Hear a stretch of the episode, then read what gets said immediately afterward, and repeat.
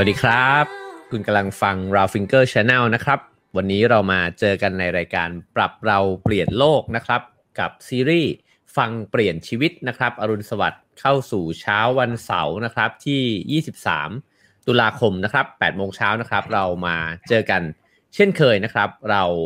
เอ่อจะเรียกว่าพูดคุยกันก็ได้นะครับ หรือว่าจะเรียกว่าเรียนคอร์สออนไลน์นี้ก็ได้นะครับ เรื่องการฟังเนี่ยการฟังเนี่ยนะครับมา เป็นรอบที่ 3 แล้วนะครับ ครั้งแรกเราเจออาจารย์เอเชียไปนะครับ กับพื้นฐานการฟังครั้งที่แล้วครั้งที่2เนี่ยได้ฟังพี่ซุยนะครับ คุยเรื่องวิธีการฟังเพื่อที่จะเยียวยาคนใกล้ตัวนะครับ วันนี้ก็เป็นครั้งที่ 3 ในหัวข้อที่น่าติดตามมากนะครับ นั่นก็คือว่าถ้าเกิดว่าเรามีความคิดกันคนละขั้ว ไม่ว่าจะเป็นขั้วในลักษณะไหนก็แล้วแต่นะครับ อาจจะเป็นวิธีคิดวิธีการใช้ชีวิตรสนิยมความชอบ ชอบวงดนตรีคนละวง ชอบอฟุตบอลคนละทีมนะฮะชอบพักการเมืองคนละพักนะครับ อุดมการทางการเมืองคนละแบบนะครับ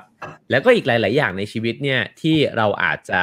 มีความคิดเห็นคนละแบบกันนะครับ ไม่ว่าคนนั้นเนี่ยจะเป็นใคร อาจจะเป็นในโต๊ะกินข้าวในครอบครัวบ้านหลังเดียวกันนะครับ อาจจะเป็นเพื่อนที่รู้จักคบหากันมานาน อาจจะเป็นเพื่อนในที่ทำงานก็ได้นะฮะสิ่งเหล่านี้เนี่ยมันเราจะต้องปฏิสัมพันธ์กันอยู่นะครับ แล้วเราจะอยู่กันยังไง คุยกันยังไงนะครับ แล้วก็แน่นอนว่า ฟังกันยังไงดีนะครับ เพราะฉะนั้นนี่คือหัวข้อของวันนี้นะครับ ซึ่งก็น่าติดตามมากๆนะครับ ผมก็ขอขอบคุณนะครับความสุขประเทศไทย ธนาคารจิตอาสา แล้วก็สสสนะครับที่เป็นเจ้าของโครงการนี้นะฮะแล้วก็ทำให้เกิด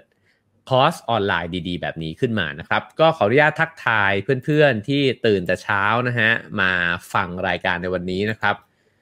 คุณเอ้ยวันนี้ผมถามอยู่ในเพจแล้วนะฮะ เออ ออกเสียงยังไงนะ โอเคครับ ขอบคุณนะครับ สบายดีนะครับ เข้ามาเป็นคนแรกเลยนะฮะ ผมเรียกว่าคุณเคียงมาตลอดนะฮะ จริง ๆ ไม่ได้ออกเสียงนี้นะครับวันนั้นผมถามผ่านเพจไปแล้ว เดี๋ยวผมต้องกลับไปอ่านอีกครั้งหนึ่งนะฮะ คุณอุไรวันนะครับ สวัสดีนะครับ เข้ามาเช็คชื่อ เข้าห้องเรียนนะฮะ คุณสุวิภานะครับ ถ้าใครเรียนมาครบ3ครั้งเลยนะฮะ ลองพิมพ์เลข3กันเข้ามาก็ได้นะครับ คุณชิสนุพงศ์นะครับ เจอกันทุกเช้าเลยนะฮะ คุณริกะ แอปเปิลนะครับ คุณ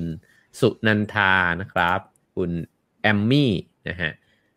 แล้วก็คุณนาทีด้วยนะครับ คุณนาทีก็เป็นคนที่คุ้นหน้ามากเลยนะฮะจากจำชื่อได้นะครับในคอมเมนต์ขอบคุณทุกคนครับที่ทักทายกันเข้ามานะครับ โอ้ มีคนคุณแกงอ่าโอเค ขอบคุณมาก ๆ เลยครับโอ้คุณมารีน่านะฮะเป็นผู้ตอบมานะครับ มีคนเข้าเรียนครบ 3 ครั้งหลายคนเลยนะครับ ขอบคุณทุกคนนะครับ ก็เช่นเคยครับ ก่อนจะเข้าสู่เนื้อหาก่อนที่จะเปิดตัวแขกรับเชิญของเราในวันนี้นะฮะ ก็ขอให้เพื่อนๆ พี่ๆ นะครับ ที่เข้ามาในไลฟ์นะฮะ กดแชร์กันสักคนละหนึ่งแชร์นะครับ ถ้าดูทาง Facebook นะฮะ ถ้าเกิดว่าเข้ามาดูทาง YouTube ก็กด subscribe กันไว้ได้นะครับ YouTube ก็ดูเสร็จแล้วก็แชร์ได้ด้วยเช่นกันนะครับ แล้วก็สวัสดีเพื่อนๆ พี่ๆ ทาง Clubhouse ด้วยนะครับ ก่อนที่เราจะเปิด เผยโฉมนะฮะแขกรับเชิญของเราในวันนี้นะครับ ผมจะอ่านคำแนะนำตัวนะครับจากเพื่อนของเขานะครับ ซึ่งก็เป็นกระบวนกรด้วยกันอีกหนึ่งท่านนะฮะเป็นผู้เชี่ยวชาญด้านการฟัง แล้วก็ทำงานด้านนี้มาเนิ่นนานกันทั้งคู่นะครับ ผมอ่านคำแนะนำของแขกรับเชิญในวันนี้ ซึ่งก็คืออาจารย์เล้งนะฮะจากโพสต์ Facebook เนี่ยของอาจารย์เกิร์กนะครับอาจารย์เกิร์กเนี่ยเขียนแนะนำอาจารย์เล้งบอกว่า เล้งเคยบอกกับผม ตอนออกแบบคอร์สการฟังที่สอนให้คนไปจัดต่อในทำนองว่าคอร์สนี้เราไม่ได้เตรียมสอนตอนนี้ เราเตรียมมาตลอดตั้งแต่รู้จักเรื่องนี้ ใช่เล้งเป็นหนึ่ง ในที่เรารู้จักที่เอาสิ่งที่สอนไปใช้ในชีวิตมากที่สุด เล้งเลยไม่ได้สอนหรือบรรยายจากความรู้ที่อ่าน แต่มาจากชีวิตของตัวเองด้วยมาก ๆ สิ่งที่เราจะได้เรียนรู้ในวันนี้นะครับ คือสิ่งที่เพื่อนผมคนนี้ได้เรียนรู้จากการสอนและการฝึกกับตัวเองจริง ๆ แล้วก็บอกว่าอาจารย์เล้งเนี่ยสอน Public Workshop เรื่องการฟังมานะครับ ไม่ต่ำกว่า 100 ครั้งแล้ว ดังนั้นเนี่ยก็อาจารย์เกิร์ก็บอกว่าดีใจมากๆนะครับ ที่จะได้ฟังอาจารย์เล้งได้ร่วมพูดคุยนะฮะในรายการในวันนี้นะครับ ก็ฟังแล้วก็น่าตื่นเต้นฮะเพราะว่าคนที่มีประสบการณ์นะครับ ทั้งสอนคนอื่น ทั้งเอา ความรู้เนี่ยไปใช้ในชีวิตตัวเองนะครับ ก็เดี๋ยวน่าจะได้ฟังอะไรเยอะเลยนะฮะเพราะฉะนั้นก็เชิญพบกับอาจารย์เล้งได้เลยนะครับ อาจารย์โชติศักดิ์กิจพรยงพันธ์ครับ สวัสดีครับอาจารย์เล้งครับ สวัสดีครับ สวัสดีครับ ผมสวัสดีครับพี่เอครับผมเป็นคนนะครับครับ ครับผมก็เช่นเคยครับคำถามแรกอาจจะรบกวนให้อาจารย์เล้งแนะนำตัวเพิ่มเติมจากที่เมื่อกี้ผมแนะนำไปอีกสักนิดครับว่าอาจารย์เล้งทำอะไรอยู่ทำอะไรมาบ้างครับ ได้ครับแต่ขอบอกก่อนตอนนี้เขินๆเกรงๆประมาทประมาทนะฮะสั่นๆเล็กน้อยนะครับ ไม่เคยเจอคนดังอย่างพี่เอมาก่อนครับนี่ขนาดประมาทนะครับยังยังซัดไปแล้วหนึ่งดอกครับก็ครับแนะนำตัวนะฮะผมรุ่นเดียวกับอาจารย์เกิร์กครับ จบที่เดียวกันเลยตอนปอตรีนะฮะแต่ว่าอาจารย์เกิร์กได้ไปเรียนต่อส่วนผมก็จะมาทำงานกับทางธนาคารจิตอาสาและความสุขประเทศไทย น่าจะเป็นงานแรกเลยนะฮะครับ ผมอืมแล้วก็เรามา พบอย่างที่พี่เอแนะนำตัวไปมาเจอเรื่องการฟังเนี่ยที่เนี่ยแหละฮะแล้วก็ฝึกกับมันเรื่อยมาครับ แต่ว่ามีเรื่องสนุกสนุกๆที่ทำให้ผมมาเจอเรื่องนี้ครับ ก็คือ ตอนมัธยมมหาลัยเนี่ย ผมชอบคิดว่าผมมีเพื่อนสนิทนะเออผมมีเพื่อนสนิทสักสามสี่คนนะครับ แต่เราพบว่าไอ้เพื่อนสนิทของเราอะกับไอ้เพื่อนสนิทคนอื่นที่พูดกันมันไม่เหมือนกัน คือเพื่อนสนิทคนอื่นจะรู้ว่ามีไหนไปไหนไปด้วยแต่เพื่อนสนิทเราอะก็โอเคก็ต่างคนต่างแยกย้ายก็ได้ไม่เป็นไรกินข้าวเที่ยงคนละคนละเวลาก็โอเคไงเราเลยเริ่มรู้สึกว่าเอ้เราประหลาดจากชาวบ้านหรือเปล่าอะนั่นแหละหรือว่าเวลาอืมเวลา เวลาคนมีปัญหามันจะมาหาเรา แต่ว่าเวลาเขาไปเฮฮาปาร์ตี้กันเขาจะไม่ชวนเรา อืมเอออันนี้เป็นที่เป็นที่มาผมผมเริ่มเอะใจว่ามันมีบางอย่างที่ไม่โอเคหรือเปล่าสำหรับผมนะฮะอืมแล้วก็ ผมคิดว่าเรื่องการฟังเนี่ยมันเป็นมันเป็นกุญแจตัวหนึ่งที่ทำให้ผมเข้าใจเรื่องนี้มากขึ้นนะครับอืมครับผม อาจารย์เรียนจบมาทางด้านไหนครับ ผมอ่าวิทยาศาสตร์ครับ เอกชีวะครับมหาลัยมหิดลครับ อืม จากข้อสังเกตเมื่อกี้เนี่ยครับ ผมว่าจริง ๆ ก็น่าจะมีคนที่เป็นแบบนี้เยอะเหมือนกันนะฮะ คือเวลาเพื่อนมีปัญหาอาจจะนึกถึงเรา เวลาเพื่อนไปลันลากัน เออ ไม่ได้ชวนเรา แล้วพอมาจนถึงวันนี้มองย้อนกลับไปเนี่ยครับ อาจารย์มองว่ามันมีคุณสมบัติอะไรของเราที่ทำให้เกิดเหตุการณ์แบบนั้นขึ้นมาครับ คุณสมบัติใช่ไหมพี่อ่าผมว่าเรามีความอยากช่วยเหลือนะอย่างแรกแล้วก็ เกรงใจก็เป็นอีกอันหนึ่งแต่ผมพบอีกอันหนึ่งนะพี่หลังจากมาแกะแกะแบบแผนตัวเองอะอืม เวลาชวนไปไปสังสรรค์ชวนไปเฮฮาชวนไปเสียตังค์อะผมมักจะมีอาการไม่ค่อยอยากไปอืมสมัยนั้นอาจจะเป็นเพราะว่ายังหาตังค์เองไม่ได้ส่วนหนึ่งหรือเปล่านะ แล้วก็เรารู้สึกว่ามันมันอาจจะไม่ไม่ต้องไปก็ไม่จำเป็นเท่าไหร่สำหรับเรานะอืม เหมือนกับเราให้น้ำหนักกับความทุกข์ของผู้คนเยอะกว่า อืมมากกว่าความการไปเฉลิมฉลองอืนั่นมแหละครับอืมว่าโอ้ ประโยคนี้น่าสนใจนะครับ ให้น้ำหนักกับความทุกข์ของผู้คนมากกว่านะครับวันนี้เนี่ยเราตั้งหัวข้อไว้แบบว่า ผมว่าดึงดูดแล้วก็น่าสนใจมากนะครับ อยากให้จารย์เล้งอธิบายสักนิดหนึ่งครับว่าที่เราบอกว่าอยู่คนละขั้วเนี่ย แล้วเราจะมาเรียนรู้เรื่องการฟังเนี่ยไอ้คำว่าคนละขั้วเนี่ย มันอธิบายได้ยังไงบ้างครับโอ้โหคนละขั้วนี่มันมันหลายแบบมากเลยพี่ มันมีแต่ เล็กๆ จนถึงเรื่องใหญ่ๆเลยครับ อย่างเรื่องเรื่องแรกเนี่ยที่คิดว่าจะเป็นคนละขั้วครับ ครับ พี่เอ๋กินหนูตะเภาใช่ไหมพี่อ่าครับผมชอบหนูตะเภามากเลยอะอืมนี่ก็เป็นเรื่องแรกแล้วครับ ที่เราจะคนละขั้วกันได้ครับพี่อืมชัดเจนมากเลย เนี่ยมันครับ ซึ่งจริงๆที่ที่ฟังเทปพี่เอ๋พี่เอ๋พี่เอ๋อยู่ในวัฒนธรรมโน้นนะตอนไปที่เปรูแล้วก็ แล้วก็กินหนูตะเภาใช่ไหมฮะอันนั้นนะมันเป็นมันมีบริบทวัฒนธรรมอยู่แต่สำหรับผมซึ่งอยู่เมืองไทยไม่เคยไปต่างไม่เคยไปอเมริกาใต้ แล้วก็โปรดปรานหนูตะเภาเป็นพิเศษ ผมก็มีอคติอคติกับพี่เอ๋ทันที ทันทีที่พี่เอ๋บอกว่าอ๋อผมเคยกินของที่ผมเคยกินคือหนูตะเภาอืมโอเคนั่นแหละครับ แค่เนี้ยครับ ผมก็สามารถเลือกไปอยู่คนละฝั่งพี่เอได้เลย สบายสบายอืมอืมเรื่องเล็กๆแค่เนี้ยฮะอืมครับ แปลว่าในชีวิตเราเนี่ย มันมีเรื่องที่เราแล้วก็คนรอบๆตัวเนี่ย มีโอกาสที่จะไม่ตรงกัน คิดเห็นไม่ตรงกัน ชอบไม่ตรงกันเนี่ย ได้แบบหลายอย่างมาก แม้กระทั่งเมื่อกี้ที่อาจารย์เล็งยกตัวอย่างเนี่ยมันก็เป็นแค่เรื่องเล็ก ๆ จริง ๆ จะว่าอาจจะเล็กสำหรับคนหนึ่งแล้วก็อาจจะไม่เล็กสำหรับอีกคนหนึ่งด้วยก็ได้นะฮะถามว่าเมื่อกี้เนี่ยโฆษณากันไว้เยอะใช่ไหมครับว่าอาจารย์เล้งเนี่ยก็มีประสบการณ์ทำเวิร์กช็อปมาเป็นร้อยเลยนะฮะเพราะฉะนั้นเนี่ยในเวิร์กช็อปน่าจะได้เจอผู้คนที่หลากหลายมาก ๆ ถ้าจะให้อาจารย์เล้งลองสรุป หรือว่าลองนึกดูก็ได้นะครับว่า ในผู้คนที่เราได้เจอมาเข้ามาร่วมกระบวนการกับเราเนี่ย มีคนที่เขามาแชร์ ว่าตัวเขาเองเนี่ยมีปัญหาเรื่องการที่จะต้องอยู่ร่วมกับคนที่ไม่เหมือนกันเนี่ย ในเรื่องไหนมากฮะมากเป็นอันดับต้นๆเนี่ยครับอืมค่อนข้างหลากหลาย แต่ส่วนใหญ่อะเรามีประเด็นกับคนใกล้ตัวพี่ งานคนอืมส่วนใหญ่มักจะมาจากคนใกล้ตัวอืม ป๊อปอัพไปถึงคู่กรณีแม่ลูกคุณที่ผมเคยจัดรอบนั้นนี่เป็นอะไรที่ โอ้ท้าทายผมมากน่าจะเป็นรอบที่เจอความคนละขั้วครั้งแรก ชัดเจนอืมนะคครัรับบอืมเป็นยังไงครับเราแม่ลูกอ่าคุณอะวันนั้นครับเข้ามามาเวิร์กช็อปเนี่ยแหละฮะแล้วก็คุณแม่มากับคุณลูกนะปกติเวลามากิจกรรมพวกนี้เราก็มักจะให้แยกกัน แต่ประเด็นคือเขาเขาเขาอะไรนะเขาเริ่มคุยกันหน้าห้องก่อนเลย เพราะว่า เหมือน เหมือนคุณลูกอะมีนัดเพื่อนต่อ แต่ว่าดันไม่บอกคุณแม่ก่อนแล้วคุณแม่ก็มารู้กันหน้างานแต่ว่าคุณแม่มาด้วยมามาคุยกับผมเรื่องประเด็นเรื่องแบบว่าเออวิธีสมัครมันจับสนอะไรพวกเนี้ยครับสักพักทั้งสองฝ่ายเริ่มทะเลาะกันอืมอืมโดยที่แบบว่าแม่ก็ ผมพบว่ามีคุณแม่มีความหวังดีให้กับลูกเขารู้สึกว่าเอออันนี้สิ่งนี้ดีสำหรับลูกอะไรสำหรับลูกนะครับ ส่วนคนลูกอะ ก็ น่าจะอยากได้การพักผ่อน เพราะว่าเหมือนกับว่าเหมือนกับลูกก็พยายามทำตามความต้องการแม่นะพยายามอ่านหนังสือเตรียมเรียนหมออยู่เนี่ยนั่นแหละครับ แล้วก็เราฐานะคนกลางเนี่ย เราก็พยายามคุยคุยทั้ง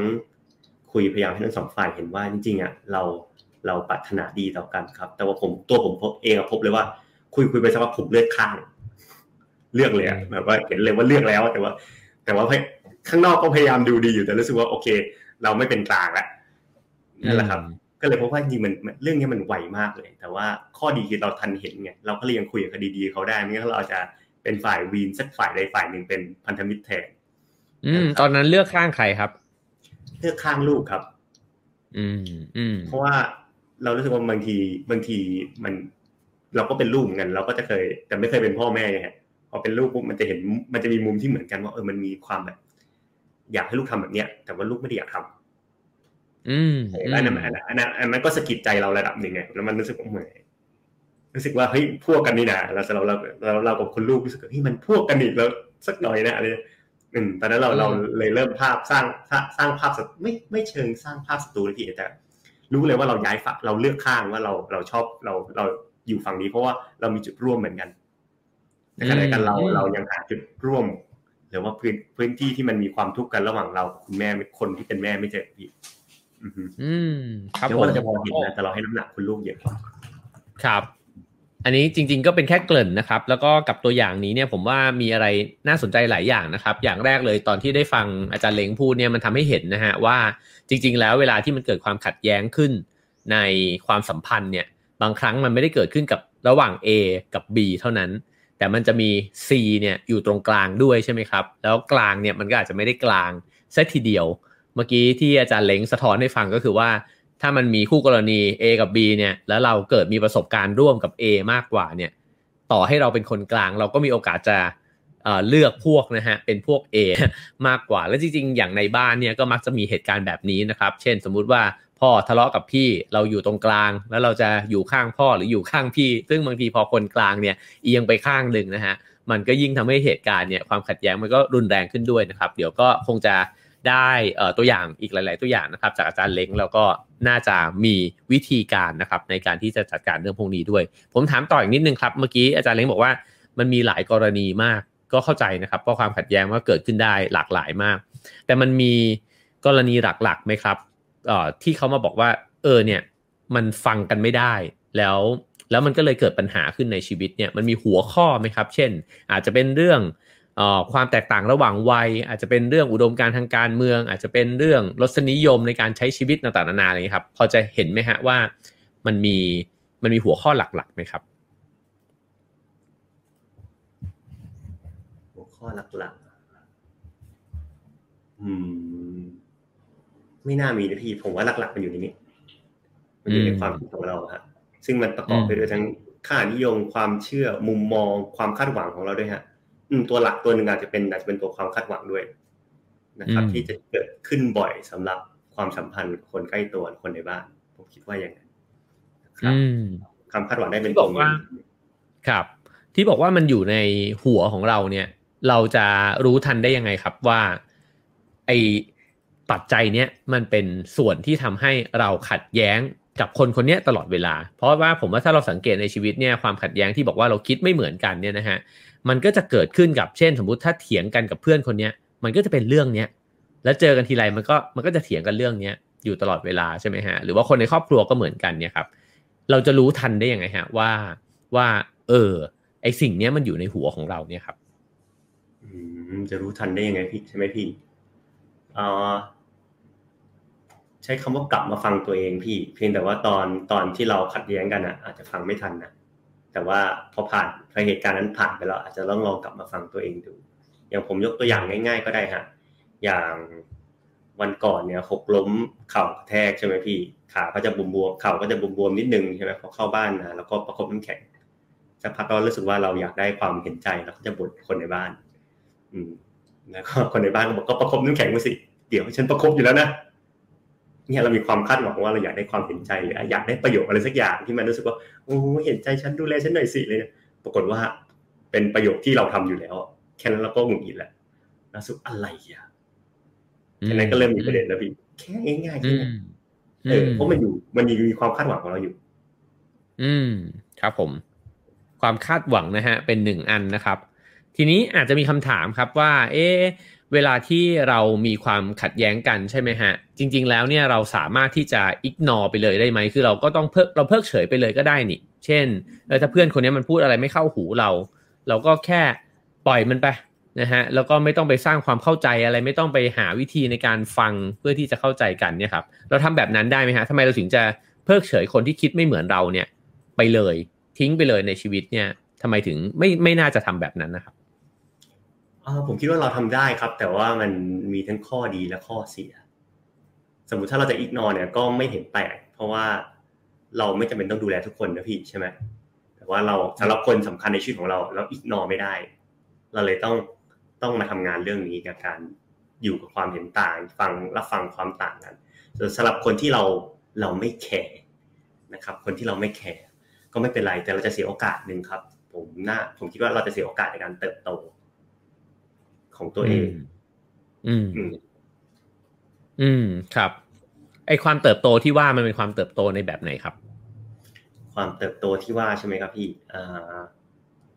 หลายมิติครับ ทั้งในแง่นคือการเข้าใจตัวเอง ในแง่หนึ่งคือการเข้าใจโลก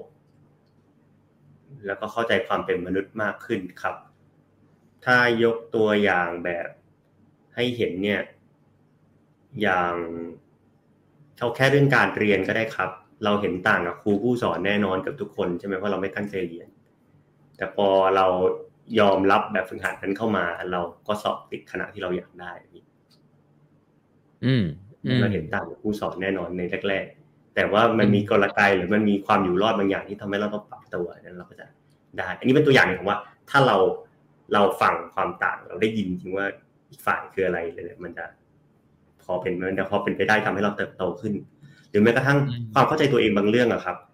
ผมมีพี่คนหนึ่งเคย เคย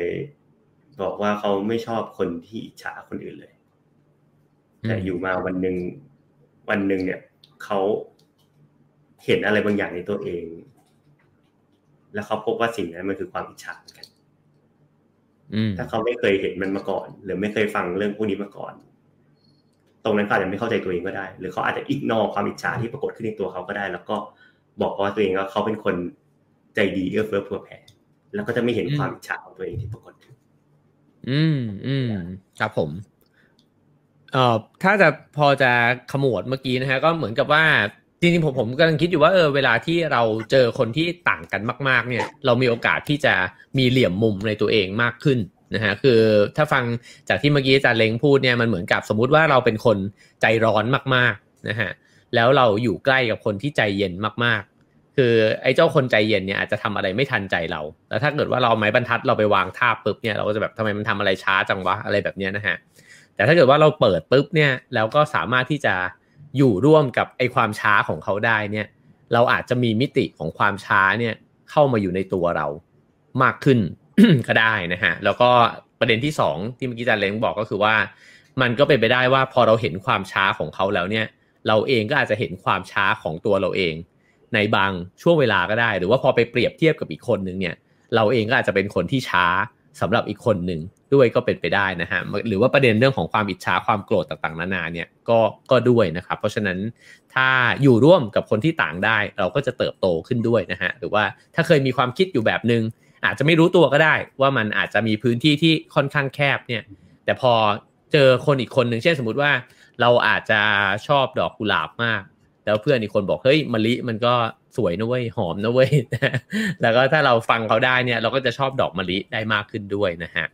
ทีนี้เอ่อเราคุยกันเรื่องความการฟังคนที่ต่างกันใช่ไหมครับ อยากรู้ว่าทักษะในการที่จะฟังคนที่ต่างกันเนี่ยครับกับ การฟังอย่างลึกซึ้งที่เราคุยกันมาเมื่อสองสัปดาห์ก่อนนะครับอาจารย์เดเชียกับพี่ซุยนะฮะมันมีความเหมือนและความต่างกันยังไงบ้างครับ อาจารย์ อืมมีความเหมือนความต่างกันยังไงบ้างนะครับ ก็ ผมคิดว่าการจะเข้าไปรับรู้แล้วก็เข้าใจคนที่เห็นต่างคนละขั้วกับเราได้ครับ เราเปิดด้วยการฟังอย่างลึกซึ้งคุณสมบัติ deep listening อะมันจะท้าทายเรามาก เพราะเท่ากับว่าเราต้องเหมือนเปิดออกแล้วบางทีอีกฝั่งปาลูกศรมากครับ อีกฝั่งเขาไม่ได้ อีกฝั่งเขาไม่ได้พูดข้อมูลธรรมดาเขาปาออกมาด้วยหรือเขาอาจจะเบรมเรามาตรงๆก่อน นึกถึงแบบอะไรนะ อันนี้ยกตัวอย่างนะฮะเคยเป็นเป็นคาทอลิกครับอะฮะแล้วสมัยเรียนมีมีเพื่อนเป็นเป็นเป็นมุสลิมเหมือนกันนะฮะพอเขารู้ว่าเราศาสนาเป็นศาสนาพี่ศาสนาน้องกันเขาเอาเรื่องของศาสนาเขามาเล่า ซึ่งรู้สึกว่ามันไม่ตรงการรับรู้ของเราพี่เออ สำหรับผมตอนนั้นรู้สึกว่าเปิดมาเหยียบหัวแม่เท้ากันเลยอะไรเนี่ยนั่นแหละฮะ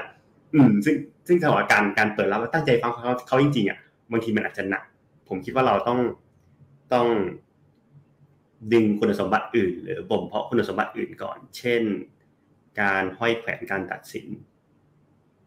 อืมไอ้คำว่าเปิดมาเหยียบหัวแม่เท้าเฉลยเนี่ย อันนี้ตัดสินแหละถ้าแขวนไว้ก่อนว่าเออมันจะอาจจะมีอาจจะมีความเป็นไปได้อื่น เขาจะรู้สึกว่าสนิทสนม เพราะว่า เป็นศาสนาใกล้เคียงกันก็ได้ใครจะรู้ใช่ไหมแล้วก็แขวนไว้ก่อนอันนึงคือผมว่าน่าจะเป็นเรื่องของ respect ครับที่อาจารย์เอเชียพูดในครั้งแรกเรื่องการเคารพเราเคารพเขาในฐานะที่เขาเป็นเขา เราเคารพเขาในฐานะที่เขาเป็นมนุษย์ในขณะเดียวกันเราก็เคารพตัวเองด้วยว่า ถึงเราฟังไปเราอาจจะไม่เห็นด้วยกับเขาหรือไม่เข้าใจเขาเลยก็ได้อืม ครับผม ทีนี้เนี่ยผมว่าเราพอจะเข้าใจในหลักการนะครับ แล้วก็มันเป็นเหมือนกับทุกเรื่องนะครับ ที่มักจะมีคนแซวว่าแน่นอนเราฟังหลักการเนี่ยฟังดูดี ถ้าทำได้โลกคงไม่มีสงคราม แต่ทีนี้เนี่ยไอความท้าทายความยากเนี่ยมันอยู่ตรงที่ว่ารู้ทั้งรู้ครับอาจารย์ สมมุติว่าเรารู้ละได้ได้เรียนมาสามคลาสแล้วนะฮะเราจะไปห้อยแขวนการตัดสินเนี่ยนะครับ หรือเราจะ respect เขาด้วยก็ได้เนี่ยนะฮะ แต่ว่าพอเหตุการณ์จริงมันเกิดขึ้นเนี่ยไอสิ่งที่เขาพูดมาเนี่ย โอ้โห บางทีมันมาเบียดคุณค่าที่เรายึดไว้ในใจเนี่ย สมมติเราเชื่อไว้เราเชื่อแบบหนึ่งอะแล้วเขาบอกว่า เอ้ย ไม่ไม่จริงเลยไอ้ที่คุณเชื่อ มันโง่มากเลยนะทำไมคุณไปเชื่อแบบนั้นได้ แล้วผมเนี่ยจะมาบอกความจริงให้คุณฟังว่า มันต้องเป็นแบบนี้แบบนี้สิ คุณน่ะต้องเปลี่ยนความคิดได้แล้ว โหพอเราถูกโจมตีมาขนาดนี้เนี่ยครับ เราจะยังห้อยแขวนการตัดสินอยู่ได้ยังไงครับ สมมุติเจอเหตุการณ์จริงที่มันท้าทายแบบนี้ครับ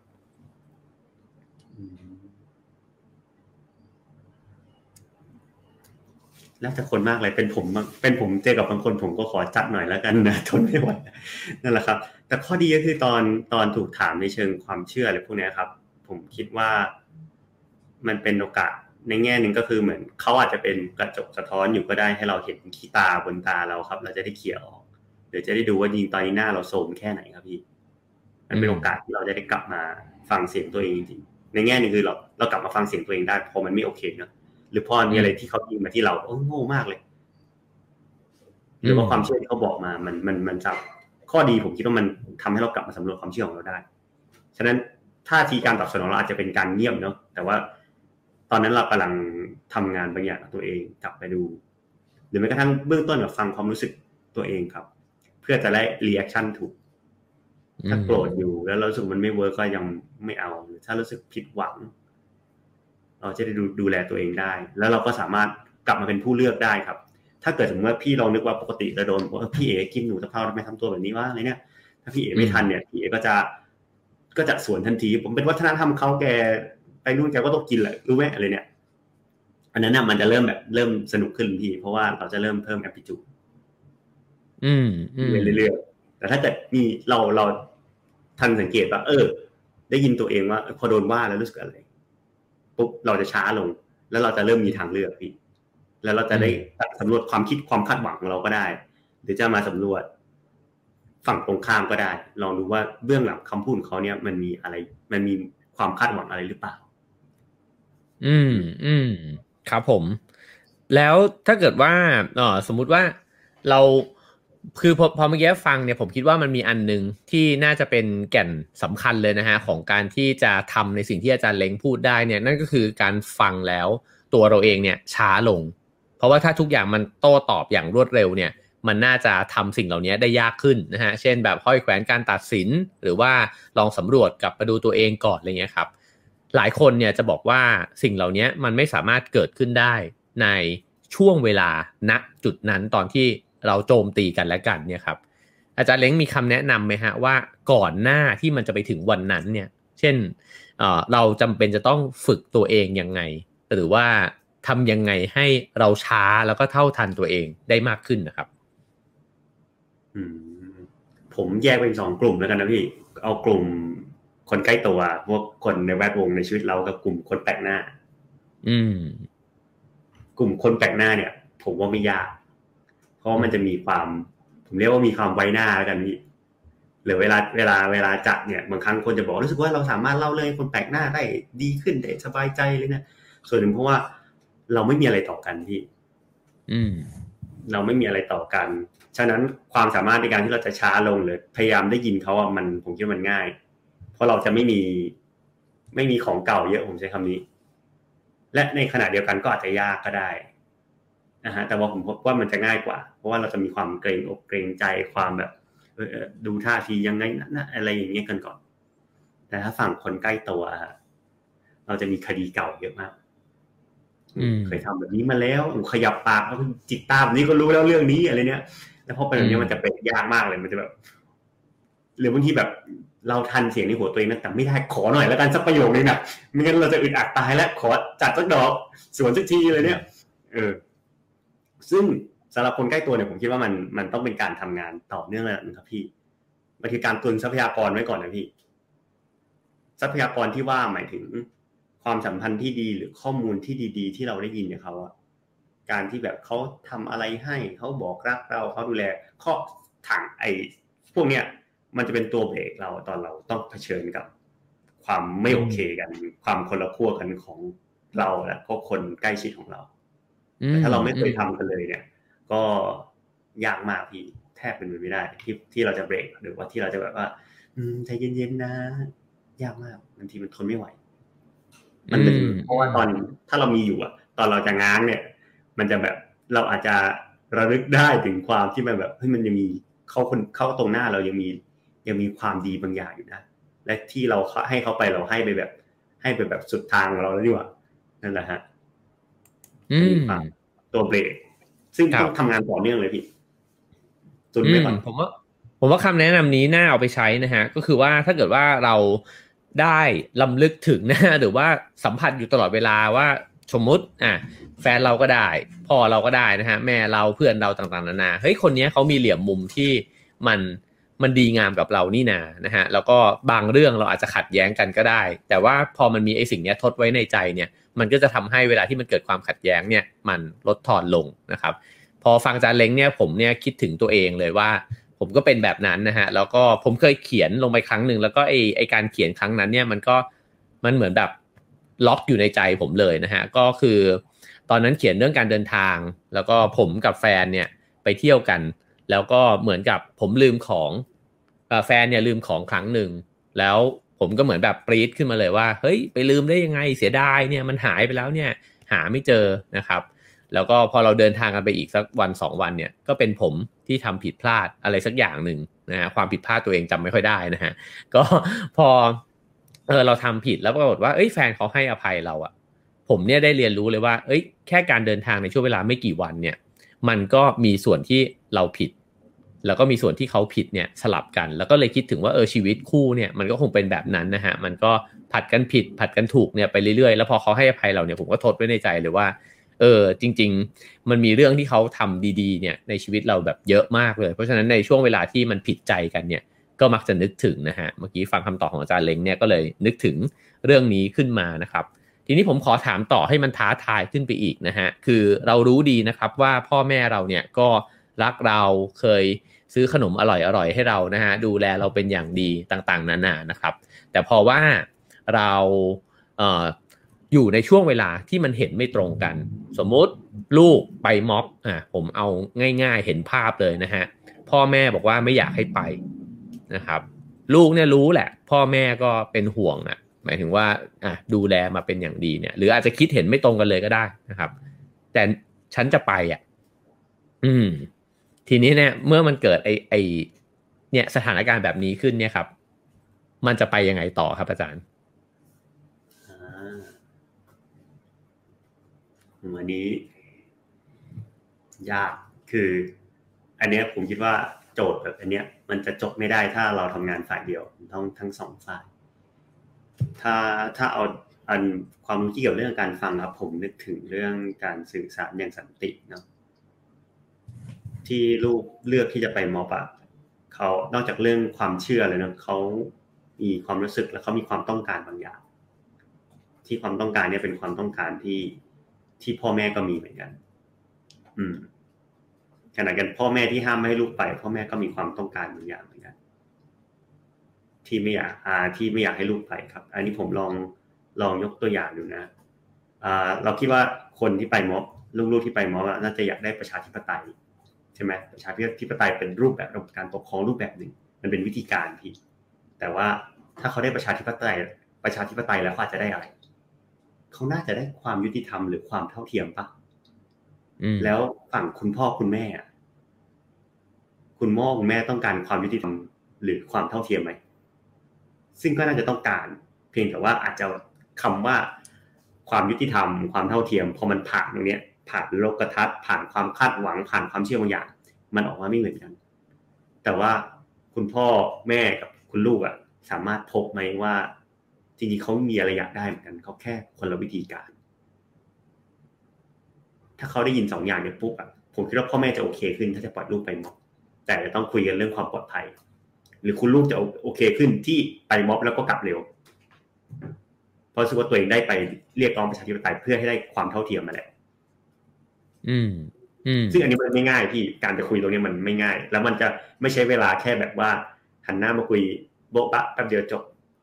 เพราะมันต้องค้นหากันนานขณะกันคือคุณพ่อคุณแม่และคุณลูกทั้งสองฝั่งต้องกลับมาเช็คตัวเองอะว่าเราจะไปทำไม หรือความเชื่อบางอย่างที่เรามีต่อโลกตอนนั้น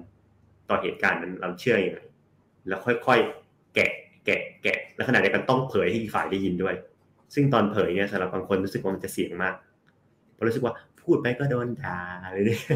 ตัวอย่างนะฮะสำหรับคุณลูกพูดไปก็โดนด่าเนี่ยส่วนพ่อแม่จะรู้สึกว่าบอกไปจะรู้สึกว่าเราดูโง่หรือเปล่า อืมนั่นแหละครับ อืม อันนี้ยังไงก็ต้องถามต่อฮะ เพราะว่าคือในผมกำลังจินตนาการตามสถานการณ์จริงเลยนะฮะ คือไอความขัดแย้งเนี่ยผมว่าหัวข้อในวันนี้ที่เราหยิบยกกันขึ้นมา ก็เพราะว่าเราก็ต่างทราบกันดี ว่าสังคมไทยในทุกวันนี้มันก็เต็มไปด้วยความขัดแย้งนะครับ มันเหตุการณ์จริงเลยบนโต๊ะอาหารเนี่ย สมมุติว่าคนหนึ่งก็อาจจะเชื่อแบบหนึ่งเอาง่าย ๆ เลยว่าสมมุติมีฝั่งหนึ่งบนโต๊ะอาหารเนี่ยที่เห็นด้วยกับสิ่งที่รัฐบาลทำส มมุตินะครับ แล้วก็อีกฝั่งหนึ่งเนี่ยเป็นฝ่ายที่ไม่เห็นด้วยเลย แล้วก็บอกว่าเออมันไม่ได้ ตอนนี้มันจำเป็นที่จะต้องออกไปบอกว่ารัฐบาลเนี่ยกำลังทำในสิ่งที่ผิดนะครับอ่าเรายกตัวอย่างเป็นตุ๊กตาแล้วกันจะรัฐบาลไหนก็แล้วแต่นะฮะแต่ว่ามันเกิดเหตุการณ์แบบนี้ขึ้นนะฮะแล้วเมื่อกี้อาจารย์เล้งบอกว่าให้ลองทั้งสองฝ่ายเนี่ยลองหาคุณค่าที่อาจจะตรงกันนะครับ ผมอยากให้อาจารย์เล้งลองลอง ลองเจาะไปในกระบวนการ หรือว่าจะยกตัวอย่างจากเวิร์กช็อปที่เคยทำก็ได้นะครับ ว่าพอมันเกิดเหตุการณ์ขึ้นจริงแล้วเนี่ยลำดับขั้นตอนมาเป็นยังไงครับ เพราะว่ามันจะมีการปรี๊ดขึ้นมาแน่นอนถูกไหมฮะมันอาจจะมีคนนึงเนี่ยแหละ ที่อาจจะเย็นกว่า อีกคนอาจจะร้อนกว่า ฉันบอกเธอกี่ครั้งแล้ว หรืออีกไม่แน่ บางทีฝ่ายลูกอาจจะแรงกว่าก็ได้ว่า ก็ทำไมอะแม่ไม่เห็นเข้าใจเรื่องนี้สักทีอะไรเงี้ยครับพอมันเกิดเหตุการณ์แบบนี้แล้วเนี่ยฮะอาจารย์ช่วยอธิบายในขั้นตอนสักนิดหนึ่งว่า มันจะเปลี่ยนแปลง ไอ้เจ้าความขัดแย้งจากที่มันแรงๆเนี่ย ไปได้ยังไงบ้างครับ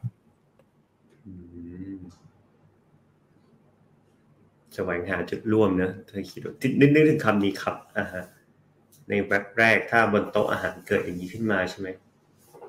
ผมคิดว่าเราในฐานะที่เป็นคนที่อยู่ในเหตุการณ์เราทำเรามีทางเลือกอยู่ที่เรา ทางเลือกหนึ่งเรากลับมามาฟังมาเช็คตัวเอง ว่าพอโดนโดนโป๊ะใส่แล้วเนี่ย เรารู้สึกยังไงเราคิดยังไง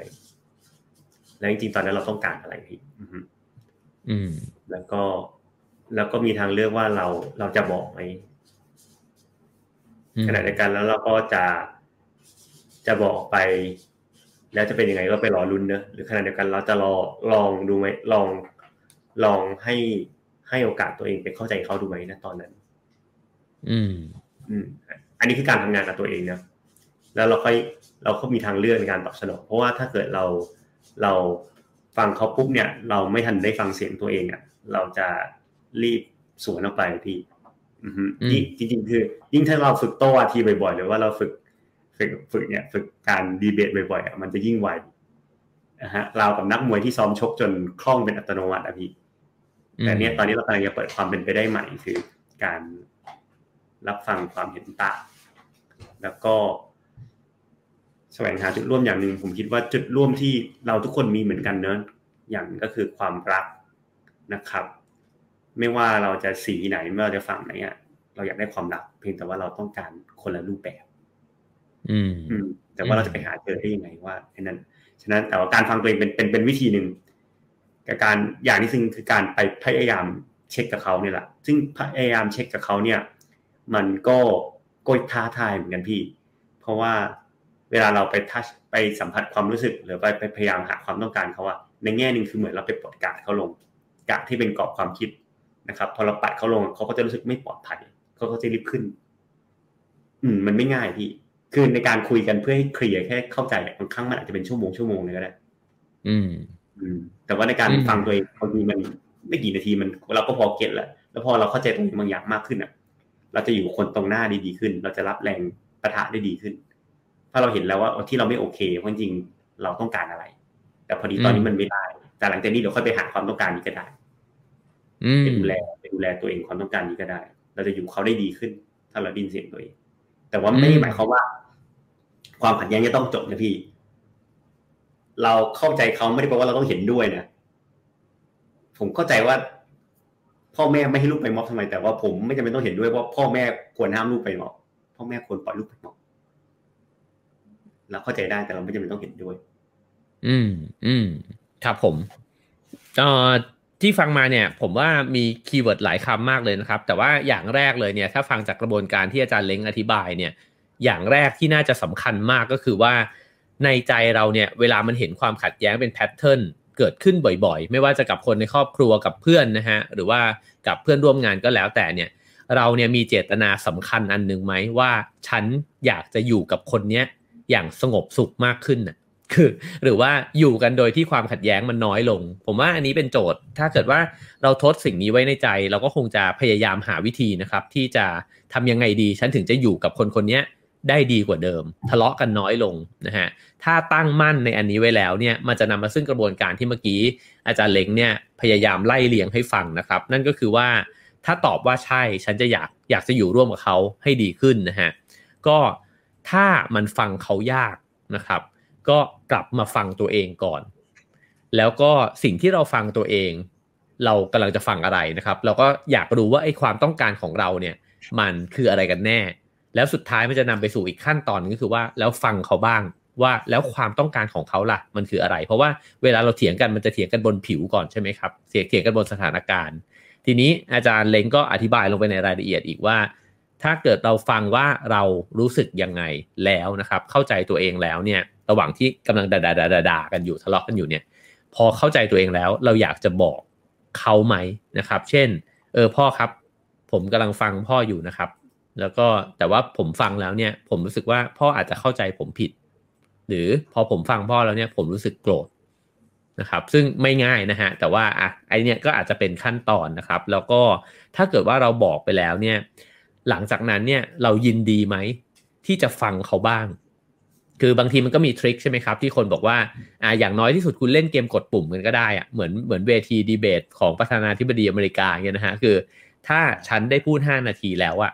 อะคราวนี้พ่อพูดมาห้านาทีบ้างแล้วฉันจะไม่ขัดเลยนะเรายินดีที่จะทำแบบนั้นไหมนะครับ แล้วก็หลังจากนั้นอาจจะอาจจะค่อยๆที่จะสืบค้นเข้าไปในสิ่งที่มันอยู่ใต้ไปจากพื้นผิว ของของไอสิ่งที่เถียงกันอยู่ เช่นสมมติพ่อบอกว่าไปคิดอย่างนั้นได้ไง แกไปคิดอย่างนั้นได้ไง แกเนี่ยเข้าใจผิดแล้วนะฮะ ไอความต้องการจริง ๆ ของเราเนี่ย เราอาจจะอยากรู้ว่า เอ๊ะ แล้วพ่อเนี่ย จริง ๆ แล้วเขาคิดอะไรอยู่กันแน่นะฮะ อะไร อะไรกันแน่คือความคิดหลักของเขา แล้วก็ลึกลงไปกว่านั้นอีกคือ อะไรทำให้เขาคิดแบบนี้ เออ เอ๊ะ แล้วพ่อทำไมคิดแบบนี้อะ พ่อ เพื่อนพ่อเขาว่ายังไงเหรอ พ่อดูข่าวช่องไหนอะไรเงี้ยนะครับ ผมว่าเราก็อาจจะเห็นความแตกต่างเนี่ยกันมากขึ้น ผมจะถามอาจารย์เล้งต่อไปนะฮะว่าเมื่อกี้อาจารย์เล้งพูดถึงในมุมของตัวเราเอง ในฐานะของการที่ถ้าเราอยากจะฟังตัวเองนะครับ แล้วถ้าเกิดว่าตัวเราเนี่ยอยากจะฟังคู่ขัดแย้งของเราล่ะครับ มีคำแนะนํำยังไงบ้างฮะว่าทำยังไงเราถึงจะฟังจนเจอความต้องการของเขาได้ครับ อืมครับ ก็เจตนาก่อนที่พี่เอตั้งข้อสังเกตตะกี้นะฮะเจตนาสำคัญครับ ไม่เตรียมเจตนาตัวเองไว้ก่อนก็ ก็เหมือนไม่มีหลักยึด ไม่มีอะไรผูกไว้ เวลาโดนอะไรอะไรกระแทกกระเด็นไปหน่อยก็ออกนอกวงไปแล้วพี่นะฮะถ้ามีหลักยึดไปเราจะจะกลับมาได้ แล้วก็ในการฟังเขาครับ ก็ต้องเตรียมเตรียมที่ผมบอก respect เนอะเคารพเราต้องต้องเคารพเขาฟังเขาในฐานะที่เขาเป็นเป็นมนุษย์เหมือนเราเนี่ยแหละ เขาเป็นมนุษย์เหมือนเราเขามีปัญญาเหมือนเรา แล้วก็ค่อยก็ค่อยดีฟครับพี่ความดีฟก็คืออย่างที่บอกนะบางทีมัน ที่เขาเล่าออกมามันมีมันมีระหว่างมัน ระหว่างมันทัดซ่อนอยู่อย่างที่ผมบอกมีความคาดหวังมีมุมมองนะแล้วมันจะมีมีมันมีประสบการณ์ของเขาด้วย อย่างบรรดาผู้ใหญ่ทั้งหลายแหละที่ห้ามเด็กๆไปม็อบเนี่ยเขาอาจจะ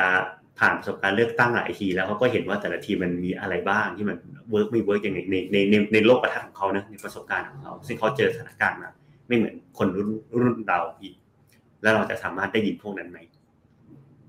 ซึ่งพวกนั้นนะเขาจะไม่บอกง่ายๆหรอกเพราะบางทีมันมันเป็นมันเป็นมันเป็นอะไรนะตราประทับในหัว ซึ่งมัน auto มากหรือเป็นแผงวงจรที่ปกติวิ่งประจำพอเราฟังจนพอเริ่มเห็นเราสามารถถามเพื่อเพื่อให้เขากลับมา ให้คนพูดกลับมาเห็นบางอย่าง เห็นแผงวงจรตัวเองได้ ซึ่งแต่มันก็ไม่ง่ายนะพี่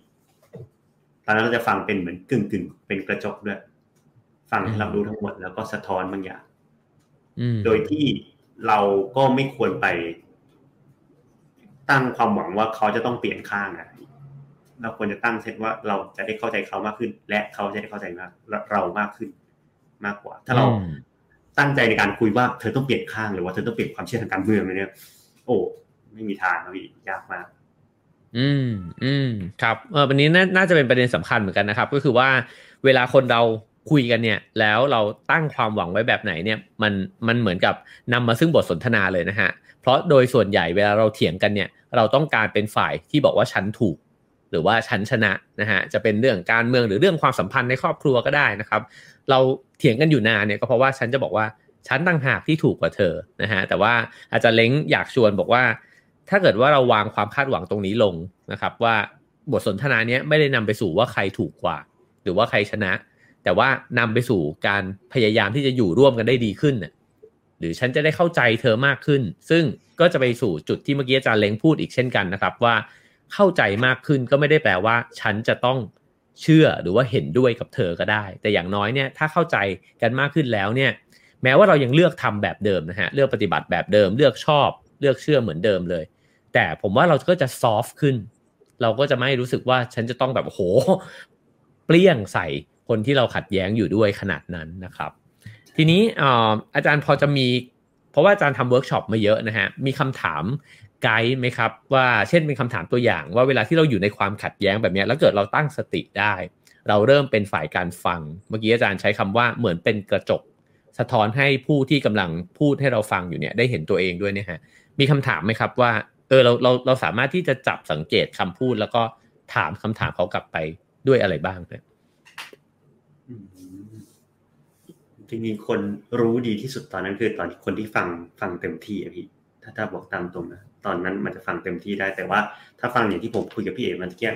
มันจะมีเรื่องเรื่องเรื่องความเชื่อ เรื่องความคาดหวัง เรื่องมุมมองสิ่งหนึ่งที่ที่เช็คกันได้ผมคิดก็คือความคาดหวังนะครับ ความคาดหวังว่า เออ เขาคาดหวังต่อต่อเราคนฟังยังไง นะครับมันมีมันมีความคาดหวังเขาอยู่ อันนี้เราฟังได้ก็อีกอันนึงก็คือ ความรู้สึกครับ ซึ่งความรู้สึกเนี้ยโอเค ผมคิดว่าเป็นเป็นสิ่งหนึ่งที่เราฟังแล้วเราไปพยายามเข้าใจเขาหรือถามเขาเนี่ยเป็นอะไรที่โอเคมาก เพราะว่า เพราะว่าถ้าเขาตอบมาปุ๊บเราจะเข้าใจ มันจะไม่เหมือนความคาดหวัง ความคาดหวังบางทีเราจะไม่เข้าใจ พ่อแม่ทำไมไม่อยากให้หนูไปอะแม่อยากให้ลูกเนี่ยอยากให้ลูกตั้งใจเรียนหนังสือ ตั้งใจเรียนหนังสือไงลูกก็ได้เกรดเออยู่แล้วไงอะไรเงี้ยก็อะไรต่อไปถ้าเราถ้าเกิดถามว่าเป็นห่วงใช่ไหมเนี่ยเออแล้วพ่อแม่ตอบเป็นห่วงเราจะเข้าใจ เพราะว่าตัวเราเรามีความรู้สึกเป็นห่วงได้เหมือนกัน เราโกรธได้เหมือนกัน เราน้อยใจได้เหมือนกัน พ่อแม่เป็นเหมือนกัน พี่เอก็เป็นเหมือนกัน โกรธเป็นน้อยใจเป็น เป็นห่วงเป็น มันเป็นสิ่งที่เรามีเหมือนกันในตัวทุกคนครับ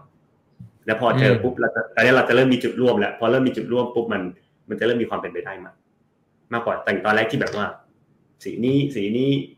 กี่นิ้วกี่นิ้วไปเนี่ยนะฮะแต่ว่าพอรู้สึกว่าเออมันมันมีมันมีเส้น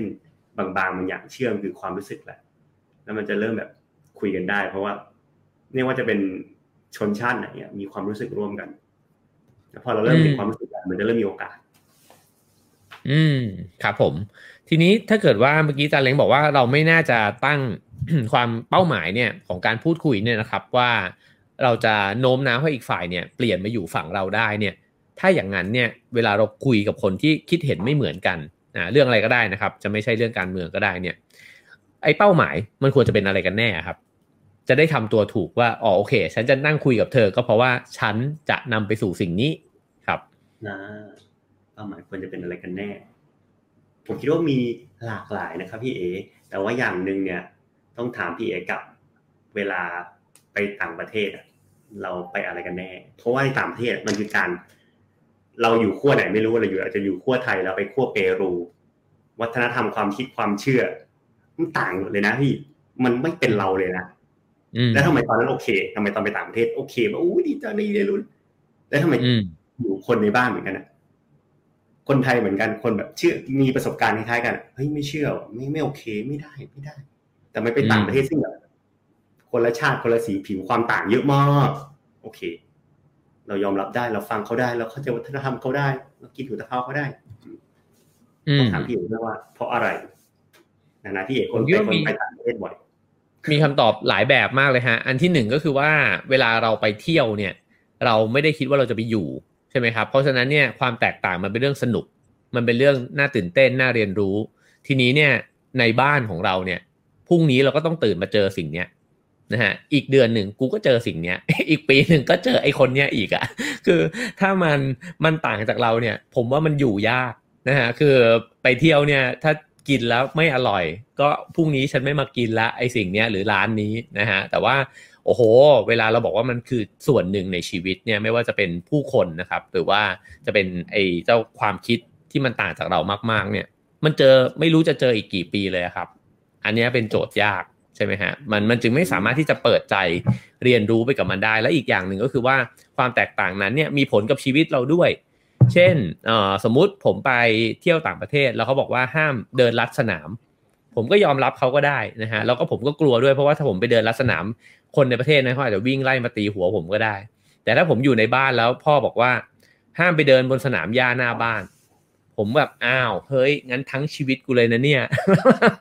ใช่ไหมฮะ ผมก็เลยว่าเอ๊ะแล้วทำไมอะ ก็พ่อก็คนหนึ่งผมก็คนคนหนึ่งในบ้านมันเท่า ๆกันอะไรเงี้ยแล้วทำไมผมผมไม่สามารถเถียงพ่อได้ล่ะอ่า อย่างเงี้ยฮะ ผมคิดว่าอันนี้เป็นความต่าง ถ้าถ้าอาจารย์ถามผมนะครับอ่าพี่เอบอกว่ามัน การได้ไปเจอความแตกต่าง ความคนละขั้วมันคือความสนุกแบบหนึ่งนะอันนี้อาจจะเป็นอันหนึ่งที่เราตั้งไว้ในหัวเราก็ได้ เวลาเราไปเจอคนเวลาเนี่ยเพราะว่าเราสำหรับคนแวดล้อมในบ้านคนรอบตัวเราคนรักเราพ่อแม่ลูกเราอะ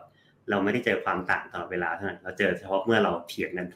หรือเมื่อเรามีเหตุการณ์ที่ไม่โอเคกันตรงนั้นเวลาอื่นเวลาโมเมนต์แบบหวานๆใสๆมันก็มีพี่ ใช่ไหมเราไม่ได้จริงๆบอกเจอตลอดชีวิตเราไม่ได้เจอตลอดชีวิตนะ แต่เราจะเจอบ่อยๆทีๆแต่เราสามารถมองเป็นความสนุกได้ครับ หรืออย่างที่บอกอย่างที่ผมเคยมันมองเป็นโอกาสเติบโตของเราก็ได้ เพราะอย่างอย่างบางความรู้อย่างเรื่อง voice dialogue พี่ก็น่าจะรู้จัก